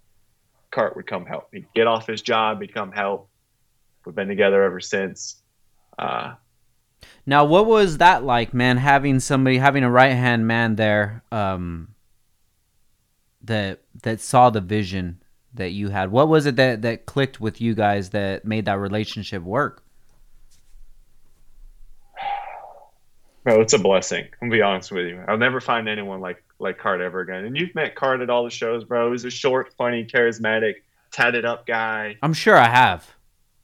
Yeah. I'm I'm terrible with names, but uh, I'm sure I did. one I think he brought you your shirts one year down at like uh Orlando or something because we weren't making it and he was going. But oh, that's right. Yeah. yeah. So dude, it's tough because in the beginning it wasn't as much about the money. You know, we got to hang out. He lived around the corner. He's a little couple years older than me. Still doesn't have kids, you know. He's a single dude, bro. But during the day, we could smoke weed and print t-shirts together. And uh, you know, here we are 8 years later. Uh, it's it's pretty amazing, man. You know, back then, bro, we were talking about the other day. He used to work for like 50 bucks a week. Wow. You know, nowadays, when he does compare talk to friends, he's like, bro, I got a real career. You know, I'm, you know, I make sure that I don't want him to ever leave, bro. Yeah. You know, most people that stereotype you can't work with your friends, like, if you can set those boundaries, Yeah. it's not that bad. But we've been setting boundaries from the beginning, you know, like, I don't know. We, we've gone to all these shows together. How is it having those those conversations, man? Those uncomfortable conversations about setting boundaries. we eh, it's not that bad. Most of those times the conversations come up when maybe a moment of frustration for me came up. Mm. Cart's always been great about like absorbing it. And then maybe a couple hours later, like most people do that smoke, we'll sit down and we'll smoke together and then we talk about it. Yeah.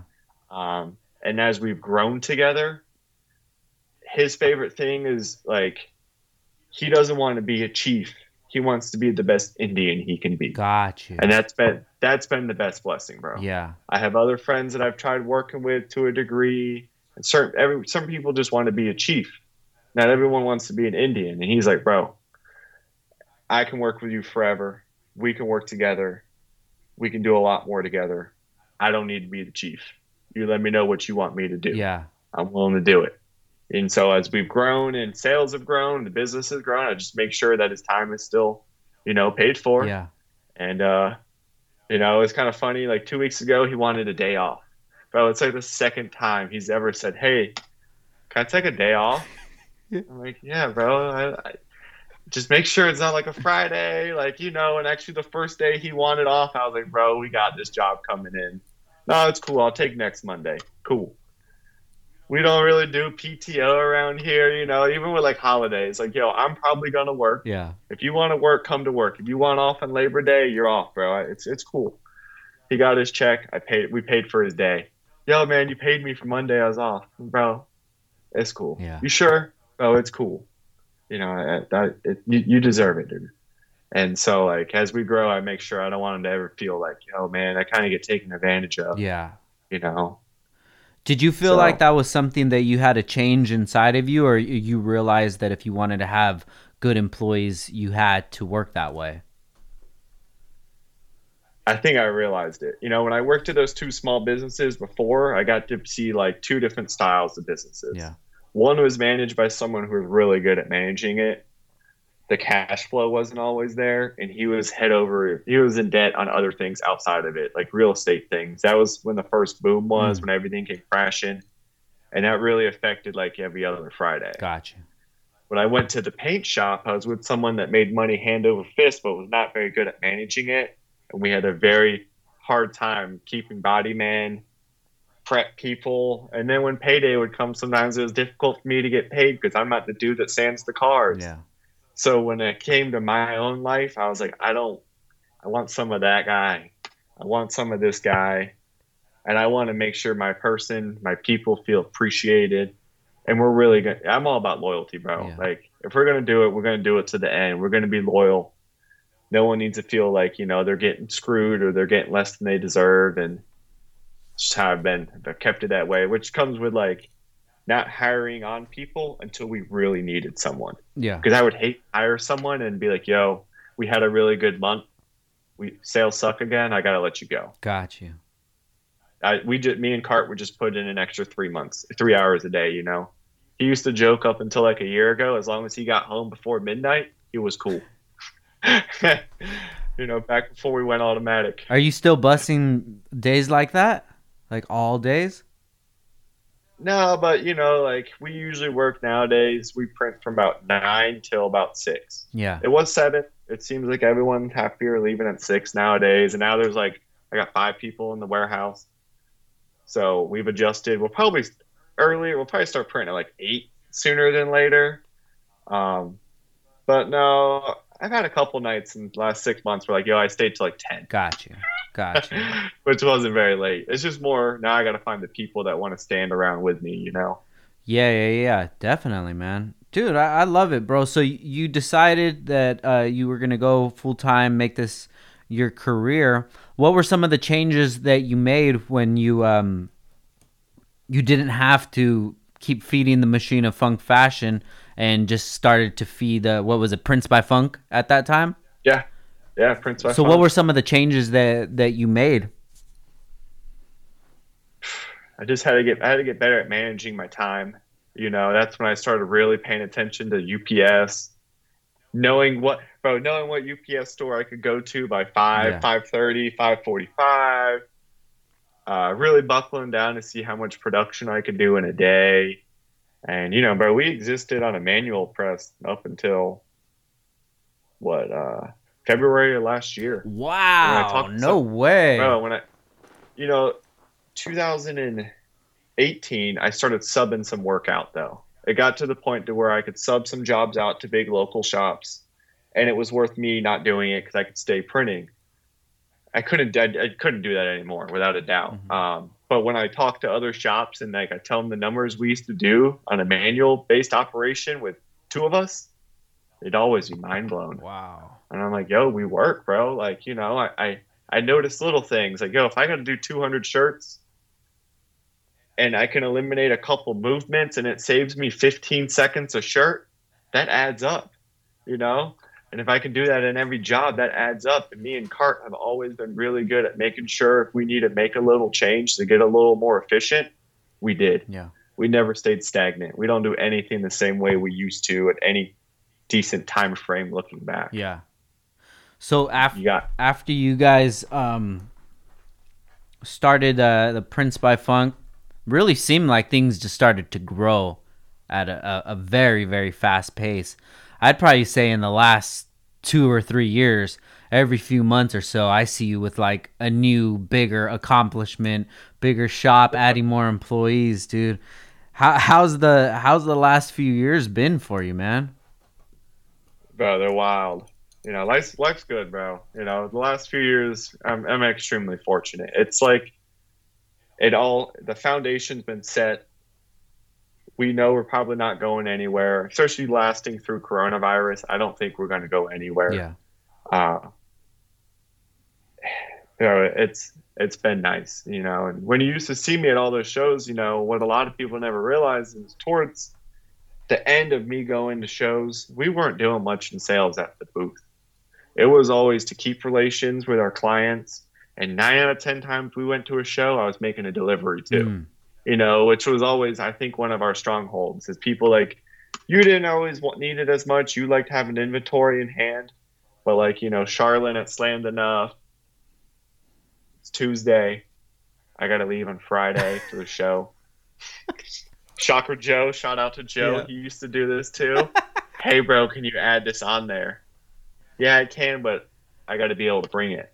Oh, that's fine and most people they never knew but i had already known that these were going to come in. I already knew bro. Monday tuesday i'm going to get calls from charlene joe don man at Lowered Lifestyle maybe you sometimes scott. Um, i need to make sure i have some time you know? So i started making sure my schedule was empty yeah. because i knew it would get filled last minute but i'd go to shows to make deliveries and stuff you know? And it's what it kept the commercial end going. Yeah yeah. De- so, and then once it was worth the time to be gone from the shop, I had to quit going.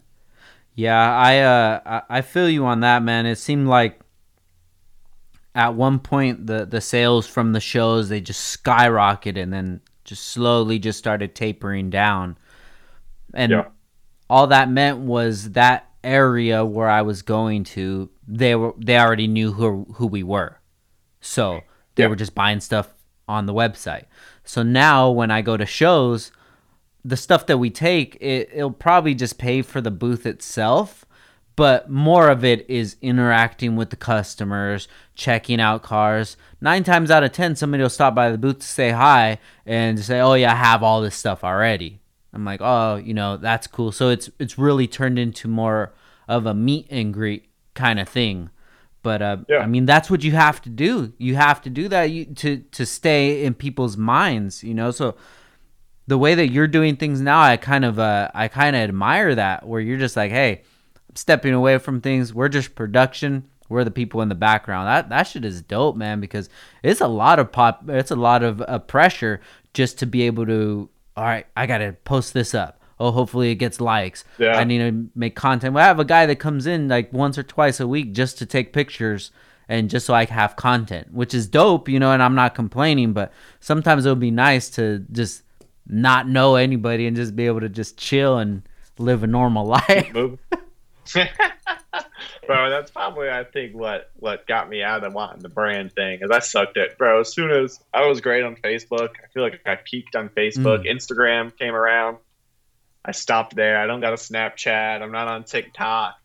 And I just hate having to always find that content. And like you said, bro, you stress it. Yeah. Like, man, I hope this one hits. I hope we get a lot of likes and shares. Yeah.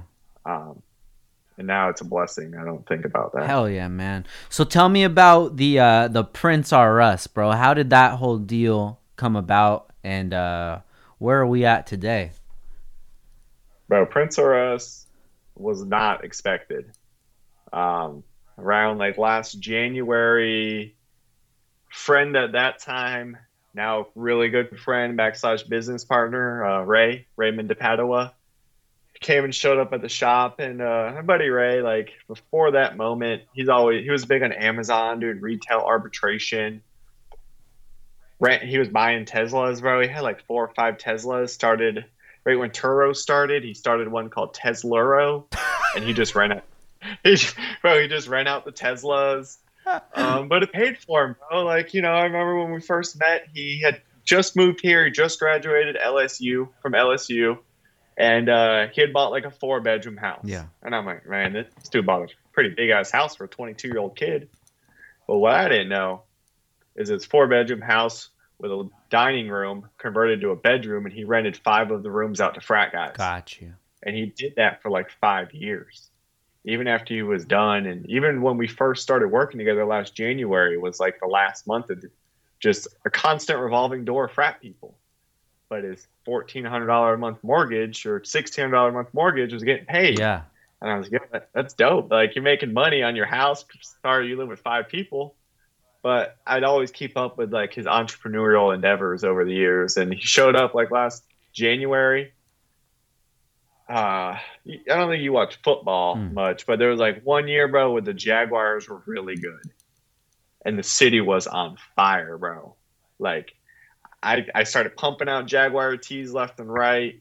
He calls me up one day, yo, I got this shirt. I was gonna put it on Teespring. I don't think I can get proper turnaround. It was like a Jaguar ugly Christmas sweater. It said Sacksonville on it. You think you can print them? I'll cover the cost of everything. We'll just do a proper split. Like, Yo, bro, that's fine. Um, I was doing pop up tents at Jaguar games for my other brand called Teal We Die. Mhm. And you know, I was like, bro, that's fine. We'll just put it in on the wall. It it sold really well, but it ended up being me selling it all. I don't think he ever came back to get any money. Hmm.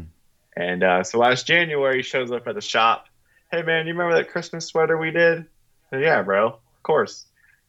I don't think I ever got my money back for the blanks or anything. I'm like, bro, you didn't. You want it? And you know, like part of me at that part of me was like, you know, I didn't give you any money because, bro, I did all the work. I printed it, I sold them. You were supposed to sell something. Oh, I'm a man of my word. So yo, if you want it, you want it. He goes, nah. I'm trying to start this app that's like Expedia, but for like Airbnbs. If I buy shirts, will you print them for me? I said, bro, you just want me to print for the money? Yeah, I'll buy the shirts. Mm. Like, dude, order the blanks. So in three days, I had honored his like eight hundred dollar credit that he he had with me, and we uh, I remember he came back, bro. Like, and we, Ray's not really like a big smoker, but I think for the sake of conversating, he smoked with me and stuff. And he came back like two days later, and he goes, "Bro, what's it gonna take for you to go automate?" I said, "Bro, I'm probably like I'm like right there financially myself." I might not be able to pay rent next week or next month, but like I could I could buy everything right now. Yeah. Well, what's it gonna cost? I'm like, I don't know, bro. It's probably gonna be like forty or fifty. He goes, Well, I got like forty in a car lot. I don't mind going and pulling it out. And uh, I had forgot to say, like when Ray first graduated from LSU, he came and interned at a screen printing shop in town. And like that, the first time we met is because he was 22. He's reaching out to everyone with a brand, trying to offer his services. And so we met then. Side story. You remember Paul Walker passed away? Mhm. I did a shirt that night. Long live the Buster. yes, you I remember, that one? Bro, that thing changed my whole life from that moment. With how many sold? The first night we sold like 700. No fucking way. Bro, bro, that was back before paid ads. Like, Hin was sharing it, and that shit mattered back then, bro. That shit was wild. I remember waking up the next day, there's like 14 grand in my PayPal. I'm like, holy shit, dude. I was I was addicted, but like I knew I couldn't sustain it. But I met we we worked together then because I was like, yo, I need someone to print these for me. So that was what eight years ago, seven years ago. He got them done at this shop he was interning at back then. Mhm. It didn't work out then. He went in corporate America. Fast forward, he did the rental stuff, Amazon retail arbitration. He's been super successful since then. So when he came to me, he goes, "Hey, I can pull this forty grand out." I'm already thinking like, bro, I've had friends offer me money. Like, I don't need an investor. I need a working partner. I need someone to do sales. I don't like sales, man. I don't want to do sales. I'm cool with where I'm at now. I can live well like this. Like, bro, I don't mind. I'll do sales. I like T-shirt world, but I liked when I interned at T-shirt Express eight years ago because, bro, I love doing sales. I just don't like doing production. I'm like, well, if you want to put money up, I'll cover the difference in whatever we need, and we'll do this. And uh, without, we start thinking about names. Prints by he liked Prints by Funk, but it was just like for someone that just came from Amazon doing millions of dollars a year on Amazon, it was it's too niche. Yeah. We need something a little more generic. And Toys R Us had just closed down, like finally, like all the way down. And I don't know where Prints R Us came from, but once we saw the URL was available, Oh wow. it was Hell yeah. you know, it's not like it was like fourteen ninety nine from GoDaddy, but like someone had it holding it as online real estate, and bro, that night before we could even say, yeah, let's do that, he goes, yo, I bought the website. You know, I'm like, yo, that's a little, it's a, it's a, it's some change. Yeah. Like, dude, Ray's serious. Fuck it, bro. If Ray wants to spend forty grand on a press, we're gonna do this. Worst case, it fails. I buy him out. I got a press. Bro, it's the best thing I ever did in my life. Hell yeah. Uh, after six months, we bought that print shop he interned at eight years ago. Wow. We bought it. It came with more equipment than we already had. Kind of old. We don't really use it. I love the press I bought. It's much newer. It was really for the accounts. Yeah. We bought it so we could so we could get all the all the accounts they had, and uh, bro, it's it's changed. It's changed my whole course in life, dude. It's changed everything. Damn, man. Congratulations, bro. Thanks, bro. That's insane. You know, just just talking this whole time about where we've come from and where we started at to just see where you're at now, dude, it's it's amazing, bro. It's hard work pays off, you know? Yeah, Damn. That's fucking blessing. so congrats, bro. So cool, man. You know, um you said that uh you were uh, you were able to make it through this corona and you feel like that would have been the test for a business and you made it out so you feel like you, you're you're ready to uh to move on forward? Oh, bro, we're locked in. yeah. You know we only real adjustments we made was some of our part-time guys. It went from like yo it's going to be three four days a week to hey we have to take our printing to wednesday through friday or wednesday. Honestly some day, some weeks it was just wednesday.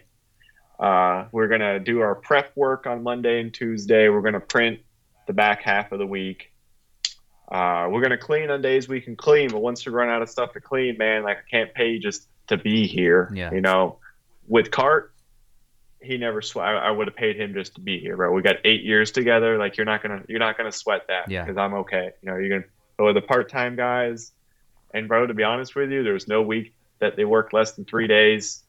We kind of pivoted a little bit. I don't know if you remember when we had all that hand sanitizer. yeah Bro, there was one guy that works here.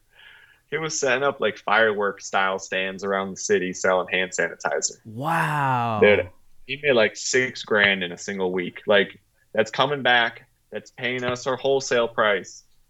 That's what he made. sick man So you know, with working three days that week. yeah you know, so working part time.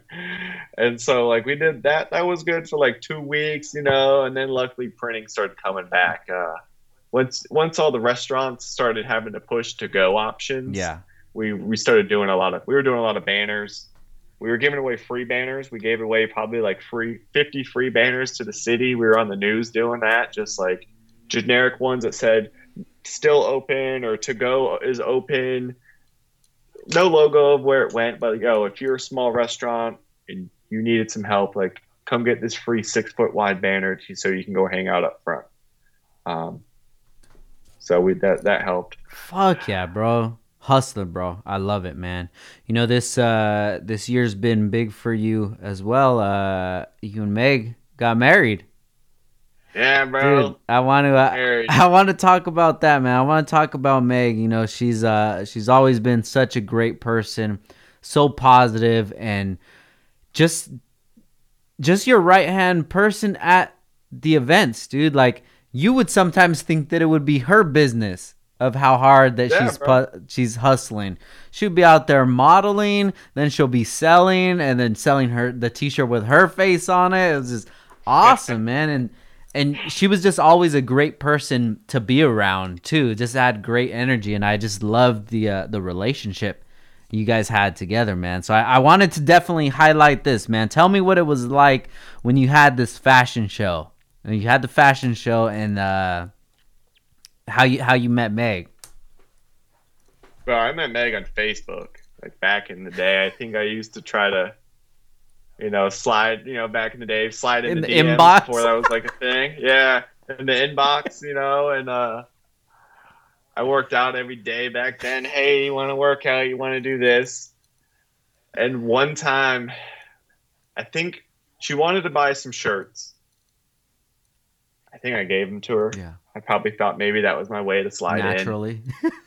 she wasn't even there. Like I dropped him off at her house, you know, like she was I didn't even meet her. I just gave her these two free V necks, you know. I don't I never did that for fucking anyone, bro. Like I don't care how attractive you were, it's twenty bucks. yeah, Um, and I gave it to her. So I don't. We were supposed to have a fashion show, but I canceled the fashion show because like the venue that wanted it, it wasn't the normal nightclub that we would do it at. It wasn't the same crowd. I just didn't think it was going to go over well. So I was cool with just sponsoring the night and just making it like a funk fashion party night. And she came, and bro, I thought I was screwed from the get because, you know, she was like on time, you know, which was 15 minutes before I got there. Yeah. And here I am coming walking from behind the club from our cars, and she's just standing in the parking lot waiting for me. Oh. And I'm like, oh, bro, this isn't gonna go well. This girl's already waiting for me. She's here. Like shit, Yeah. bro. And she was, uh, she was, she told me like, yeah, I was just about to head home. Like, you know, I was sitting there thinking I should just go. I should just go home. Uh, bro, it was a great time. She- You know, like she hung out later that night than expected. It was kind of awkward because they're like, her ex or something was like living in her house because like her her parents kind of handed down their house to her, and he need, he was kind of living there, and he had to pick her up like after we had been you know hanging out and stuff. And you know he's actually like, had like co-signed me to her, so it was cool. Gotcha. But that was the first time we met, bro, and she was early, and I thought I was screwed because I was not very responsible. Yeah. Um, but I probably look super cool, bro. You know, I'm in the club, I'm in VIP, I got all my friends with me, bro. We got bottles and shit. Everyone's in polos, we're wearing t-shirts, like we look cool. Yeah. And uh, I've been together ever since. Eight, eight and a half years now, almost. And Meg's a fucking hustler too, man. Yeah, bro. Yeah. Yeah. Shit. Wife material shirt I made right after that Long Live the Buster shirt because my website was getting so much traffic. I'm like, shit, I can sell them something else. Yeah. And I'm, babe, are you cool with putting yourself on a T-shirt? You know that Tits brand was super big back then. I'm Oh, like, babe, yeah. like, what do you think about uh putting wifey material with like a car shirt? She was like, it was cool with me. I'm cool with it. Yeah. And bro, that I'm pretty sure I paid for nursing school for a little while. Really. bro, that shirt was flying for a while. so cool, man. It's just dope to see the relationship that you guys have together and you know both of you hustling. I follow both of you guys and she just uh she just became a nurse, right? She just got a job? Uh, no, so she's been like a, a nurse. Where are we at? Probably about almost three and a half years now. But she just started clinicals. She's about to be a nurse practitioner. Got you, got you, got you. So I think uh, March she'll be done being being or she'll be done with her masters in March. So right now she just started doing clinicals at another hospital for nurse practitioner. She still is a nurse at her hospital. She's busy right now. Very cool, man. Was that something that attracted you to her? Was her was her hustle and ambition? Without a doubt, dude. It's a like that's one of the best things about her, Meg. And we're a couple years, I think I'm four years older than Meg. So when I met Meg, I was 23. I should have been doing things at at that age that I was doing younger, and I really just wanted to work on the brand and sell T-shirts, just spread it. And she was in school. Yeah. So like she just she was typical. Like I'm in college. I got these classes. I work at public supermarket. I've been here six years. My life is very simple. You know, I'm by the book. Yeah. And then as we went on, and she's almost been in school almost this whole time. Up and she took like a year off maybe Mhm. after getting her bachelor's before going back. And I've always enjoyed it because most of those nights I most of those nights I work late. She's at home. She's studying, or uh, you know, she's she's doing something that's school related, so she's not stressing me as bad. Like, yo, babe, where you at? Yeah. You coming home? I'm bored. Yeah. Um, so actually, I kind of fear, like, you know, I'm like seven months away. She's gonna have free time. Yeah. You know, I, I might need some free time. Man, that's so awesome. So, fast forward to today, you got to this year, you guys were uh supposed to get married, but it you ended up having to change the date because of COVID? Yeah, we were supposed to get married uh, May first, and in the very beginning of Corona, like they thought maybe by then things would be back to normal, so we held on for a little bit. Then they pushed. Then they were talking about the middle of May, so we were like, Meg really didn't want to get married next year. Mhm. To me, man, I could have waited till next year. Um, I knew that we'd have more people come if we waited till next year. But she was like, "Yo, I've tailored my school schedule around this wedding. I took a class, I took off a semester so we could go have our wedding. I go on a honeymoon. I we got to do it sooner than later, sadly, Yeah. because if not, we're gonna do it next fall. So we did it end of June. Yeah. You know, So how it was super, how was, it? bro, it was fun. Uh, you know, we lost like 30, 40 people didn't come. It's kind of lame. A lot of them were local too. Like everyone that was Mm. traveling, for the most part, still came. And bro, it, it was fun, and it was on a Thursday. Yeah. You know, that was like the only day available. Uh, that was tight. You know, um, I was watching one of the videos from your wedding, and there was the speech with your uh, your stepdad on there. Uh huh. It uh, it made me tear up a little bit, bro. You know? Did it? Yeah, definitely did. It um, it made me hope that that's the relationship that I have with my son in the future. You know?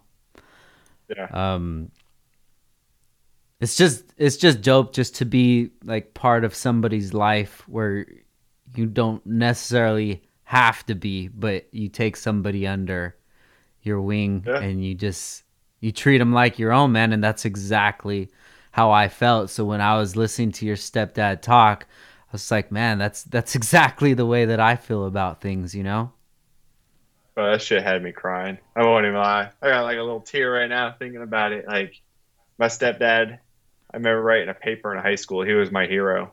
He worked at CSX making a hundred grand a year and still was delivering pizzas at Papa John's at night because sadly we we were we were even with that, I don't know if he was making a hundred. He was making a good living.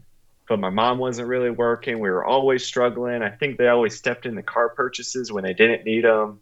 We always paycheck to paycheck. yeah But that man would go work a real job in a suit and tie where he was a lot of people's supervisor and then he'd be delivering pizzas. And I'm like, yo, that's fucking admirable.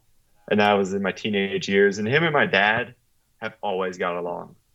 And me and my dad, we're super close. Yeah. My stepdad's in Philly now, so we don't hang out. But my dad and I, we're we're extremely close, man. And uh, they've never had bad words to say about each other. They fu- they love each other, dude yeah you know they they could get married for all they care they'd be so they, yeah they, they love each other dude so it's super cool and that dude that speech i was not expecting that speech i knew he'd have probably the, the better one of the evening but that shit was touching i'm happy to see that other people yeah it impacted them i didn't know for a long time that wasn't your son Yeah. and you know I, I think when he reaches a certain age he won't he'll only look at you one way you know Yeah, no, definitely, man. I, I mean, we're um, we're expecting in February, so we're gonna be i having. saw that Yeah, meg told me that like two days ago yeah, man. So stoked, bro. You know, but I, how I feel is like, you know, I've never been a father from the beginning, but anything after four, I'm pretty good. I think I think I got that in the bag, but. I think I think anything after four is probably the easy stuff too. Yeah, right. Yeah. you gotta do diapers and stuff. Like that's the shit I don't want to do. Yeah. but You know what I think it's gonna feel like, bro? I think it's gonna feel like um, the weekend of a show, but just every day. probably. But I'm Uh, excited of for my best friends, my best friend just had a his little daughter like four weeks ago, and he's the young one in the group. He's like, I think Jordan's 27, Yeah. maybe he's 28 now. He's the young one though. I've seen him once since then. You know, like he's the he's always been super super like accountable. You know, he's coming, he's gonna help out, but he's loving me. yeah. It's not. It's pretty cute. I'm not gonna lie to you. Yeah. I think I like it more than my wife. Yeah. He's changing diapers. He doesn't mind. I'm like, bro, that sounds terrible. yeah, man. But I always talk to people, dude, and they say, you know, once you have a kid, it's just like something that switches inside of you. And, you know, mm-hmm. I felt like so many switches inside of me were switched on way before that they should have been switched on, you know? So I'm just excited what this next is going to be like, you know, if this is just going to take my Yeah. hustle into the next level, you know? Because right now. Can you put a baby seat in the back of that M8? Oh hell yeah, dude! We could put two back there, two in the me and then see two in the passenger side, and then uh, we'll see Ash later. But But life is good, man. You know what? I, I'm I'm so happy to see uh, you doing well, bro. You deserve everything that you have, dude. And it's I know that you say it's a blessing and it's it's luck, and it's it's not, bro. It's the chances that you took, the hard work that you put into it, and you know your your just drive to just make something out of nothing. You know, you you killed it, bro, and you deserve everything that you have coming to you, brother. Appreciate it, brother. Yeah. Appreciate it, BB. Yeah, BB, hell yeah. Noah's a BB, guys. Um, most of you guys wouldn't know, but uh, if I call you BB, then that means you're my you're my real friend. I like those prints behind you, man. Let's uh, that's your boy Kyle, right?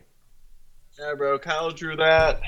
Um, I love I that fucking dude, stuff. bro. He's crazy, man. bro, he's giving me hell all damn day today. He came by. His studio's not far. We're together every day. Goes, bro, you just talked to Frank. I don't know why you're anxious. Quit being such pussy. I think he was with us that time at Timmy's house, right? Yeah, bro. Because Yeah. I remember Timmy being like, "Yo, just be careful with the dog. Don't." The female one doesn't always like being pet, and Kyle's just like fucking smacking the dogs. You know, shoot. Kyle painted Timmy's garage. Yeah, I remember we that- there. that I think weekend. you went to yes. So, dude, he gets paid for that now. Yeah. He gets paid a good amount of money, bro. If Timmy had a if Timmy said, "Hey, Kyle, can you paint the other wall in the garage?" Kyle would be like, 2,500 bucks. I'll be there. Wow.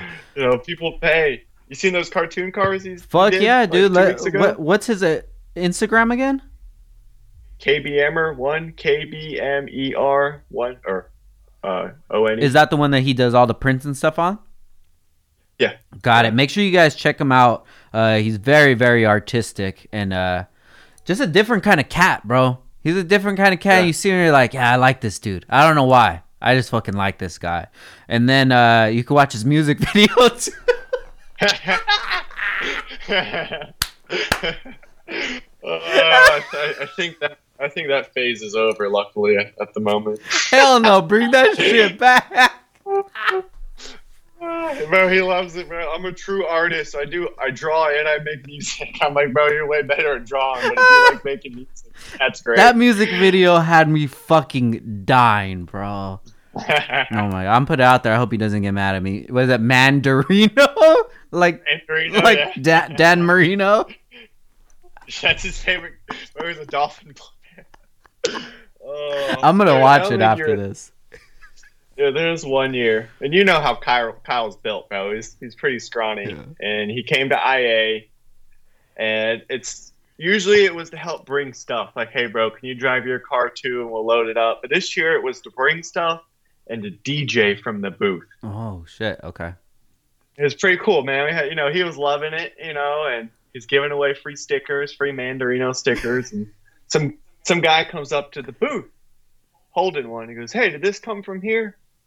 And I'm like, "Yeah, that's our DJ over there. It's his sticker. He's been giving them out." Oh, cool. We thought it got, you know, we thought everything was normal. All of a sudden, this dude, you put this fucking sticker on my car. The fuck is your problem? And this dude, like, I remember talking to Danielle from J's Racing, and she goes, "Yo, he's like a drill sergeant in the army. He's like he's like five eight, little stocky dude. But bro, he is yelling at Kyle like, "You put this fucking sticker on my car." Uh, it was like it, okay, it's a beautiful ass GTR. Yeah. I'm not. It's nice. I felt bad someone put a sticker on his car. Yeah. But dude, he's at my booth yelling at him, and so everyone in my booth, and we step out. I'm like, "Yo, bro, you need to calm down." I'm trying to talk to him, and here's Kyle. I didn't put any fucking stickers on that damn car, bro. I've been fucking DJing the whole time. Why would you? Why would I even do that? I've been giving people fucking stickers for free, and I'm just like looking at Kyle, and I'm like, "Yo, dude, this dude definitely gonna make it through like three or four of us." But you know, you're probably gonna be the first one, and he's a little cool right now, bro. Quit yelling. I diffused it, bro, but like literally, I had to look at the guy like, bro, you really think me? I, I can see your car. We're gonna put a sticker on your fucking car, Yeah. like so you happen. Come on, dude. Yeah. You're getting like this is bad for business. You know, lowered lifestyle. He's in between me and lowered lifestyle's booth. Matt's right there. Like, oh shit, man, what's about to happen? yeah. Uh, Oh man, I could use a Like friend Kyle. around like you every once in a while, bro. But I'm sometimes just like Kyle, like fuck you, bro. Remember what you said? And when the dude walked away, I'm like, Kyle, dude, that dude would have beat your ass. He goes, Yeah, I know, man. But what am I gonna do? I'm just gonna get pumped. oh shit, I love it. All right, so this is this is the pitch area, bro. Everybody listening, if you're on your fucking hustle right now, I've told you so many times. All you need to do is find a reliable t-shirt company and get your fucking hustle on. This is your free gem right here, Prints R Us. I've been using them since 2005. Dude, 15, 15. 2015, excuse me, 15. Um I've talked about this so many times like guys, if you if you have these resources just use them like even go to a local a local uh you know um restaurant you know Yeah. local restaurant that you know that this is the popular restaurant everybody listening like tdm is a, ta- a, a taco place right you go there even if you know how to do like um like illustrator art photoshop or whatever photoshop their Yeah. logo photoshop a t-shirt take a picture in there and be like hey man you could sell these shirts check this out if you want some it's gonna be x amount go over to fucking noah get the order go take it to the people and you make the money in between and that's just such an easy hustle right there dude Bro, that's it. that's It's that's about all it is it you is know, bro. It's all about who you know, guys. And now you know one of my connects right here. So make sure you guys hit him up. Noah, what are some of the, the services that you can offer people? Screen printing, embroidery, direct to garment printing, uh, heat transfer services, plastisol transfers. We do stickers. We don't run a lot of stickers. I think we're better at other things. But with that being said, canvas printing, window perfs, you know, for local people, closer people to us. If you got a restaurant or a business, you need the storefront done, we do that. Um, Hell yeah. we do a lot, but for, for merch people, bro, it's all about the apparel stuff. Now, the, do people need to come with the, the t shirts and the blanks, or is that something that you could provide? We, we can provide all that. Perfect. You know, if someone comes and they're like, "Hey, these are the blanks I I, I like," I can supply them. Most people feel like that's going to give them a better price, Hmm. but all I'm going to do is just deduct the price of the shirt, man. Now, does that really give you a, a, a better price? Like, maybe take away a few bucks here and there? You, usually, usually not. Gotcha. If you go to the right shop and you use the right verbiage, and you go, "Hey, I'm looking for a contract print shop," hmm you might find that, "Hey, here's our price sheet. This is how we operate. We will never supply the blanks to you. Gotcha. We will never do custom artwork for you. You need to come to us with the shirts, the art files, the renderings, and we'll print it. hmm And you usually don't get the best quality printing Yeah. at you know the price that gives you the best price. Gotcha. Uh, so All right, now, um, do you still do some of the artwork, or have you passed that down to somebody else? uh, I do a little bit of art here and there. You know, like I've always loved like simplistic text-based designs, but like making them clean. You know, not just like words. Yeah, If something comes across the pipeline like that, I'll be like, "Yo, Ray, I'll do that one." gotcha, or, hey, gotcha, gotcha. send that to the VA, let the VA do it, and then I'll twitch it. You know, I'll tweak it when it comes back. Um, but nowadays, luckily, we can do art in house to a degree. If it's something custom, I call Kyle and he'll come and he'll draw it on his iPad, and then I'll go and I'll add text and stuff. But we, we still do design work. Got you. Hell yeah, Noah. I'm I'm happy for you, bro, and uh, I'm motivated. You know, every time I see Yeah. your post, every every uh every goal that you reach, man, it just motivates me more, man. I want to thank you for that, for real. Oh, bro, I'm glad it. I'm glad it helps inspire you, bro. Hell yeah, man. We need people like that, dude, because it's easy to get inspired by somebody from a book or something, some celebrity, but then it's, it's as easy for that just to wear off. But when you know Yeah. somebody and you've seen where they've come from and you see their hustle and they're still uh, pedal to the metal right now, man, you know, it's it's very inspiring, dude. And there's very few people in this industry that I would hold to the same level of hustle as you because I've seen it firsthand. I've seen the work that you Mhm. put in, and uh, we've been in the trenches together, brother. And uh, I, I love to see where you're taking all of this. I appreciate it. Yeah, hell yeah. It's a team now, though, bro. We got a good team. That's what's up, man. So let's shoot. Let's shout out the team. Who do we have over there? Shit, we got Ray at the top with me handling all the sales. We got Jackie Moon, real name Michael Vidal. He's uh he's kind of like Ray's little a Padawan with sales. Jackie is great in the face to face sales, but the B to B, yeah, we're tweaking it. We're getting there. Got you. Um, I got my brother Ricky Lay. He handles what we call the Tiny T department. That's for all of our vinyl based services. Um, he bro, he works like me. I love that fool. Hell yeah. Um, in the warehouse though, it's me. It's Cart. Cart kind of he kind of oversees everything, you know. But I love being hands on, so I spend a little too much time printing. yeah. Got my buddy Ira, buddy Ryan. Uh, Jackie works inside doing sales two days and in the warehouse three days. So it's what is it? Seven of us, eight of us. I don't know. Wow. That's awesome, brother.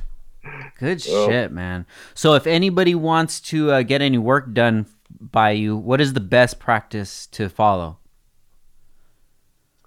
Um, Instagram, you can DM us or printsrus.com. You can put in an inquiry through the website. You can call. You know, unlike the old days, bro, when it was just, you know, me and, you know, I'm not going to answer a phone call. You got to text me. Yeah. Uh, bro, we- we answer every call now. You know, we got, we have like a, it feels like a sales team Yeah. now. You know, we don't, we don't skip a beat. And I love it because I don't have to do it. I'm Yeah. just bringing it all to life, making sure it looks correct and that, uh, you know, it's going to get approved. Hell yeah. I love it, bro. I wish you the best of success. And you need anything from me, man, please let me know because I'm going to need something from you, man. I'm going to make a list right now. My mind is going. But uh, Noah, thank you so much for your time, brother. I appreciate it. Hey, no problem, brother. I should have done this earlier. Yeah, hell yeah, man. I'm glad we did it. Be- better, better late than never, bro. Um, for sure. Make sure you guys please check out Prints R Us. Uh, we're gonna have it listed below. I know there's one hustler listening right now that's gonna take me up on this offer. So please let me know. Uh, hit them up and uh, just make this extra money, man. You can make it happen. Noah made it happen. I made it happen. Anybody can make it happen. It just takes that fucking hustle, man. So, uh, no, I want to thank you for being here. Really appreciate your time. Uh, big shout out to our sponsor, Heel Toe Automotive. Been around since 2002, supplying you guys with your Honda parts. Make sure you guys check them out at heeltoeauto.com or on Instagram at heel to automotive. And a big, big shout out to Action Clutch. Uh, they've been around since I shit, I think in like the 70s, man. Um, Clutch has made, yeah, right, hustling family business. I love it, dude. Eric's a great guy, man, and um, they have clutches that handle up to 1200 horsepower, family business, and they're made in LA, man. Who else you want to support but that, man? Make sure you guys check them out at actionclutch.com or on Instagram at actionclutch. And please, guys, please just take advantage of this hookup right now. I usually don't give away gems, but this is one that you guys could all have because I know it feeds my boy right here. And uh, I try to shoot him layups every time that I can, bro. I'm going to get a stamp card one of these days. Hey. But uh, I know everybody's looking for a good printer, man, and it, it's hard to find one. So make sure you guys check out printsrus.com. And thank you so much for listening, man. This is Downtime with Downstar, episode 204, and we're out. Peace.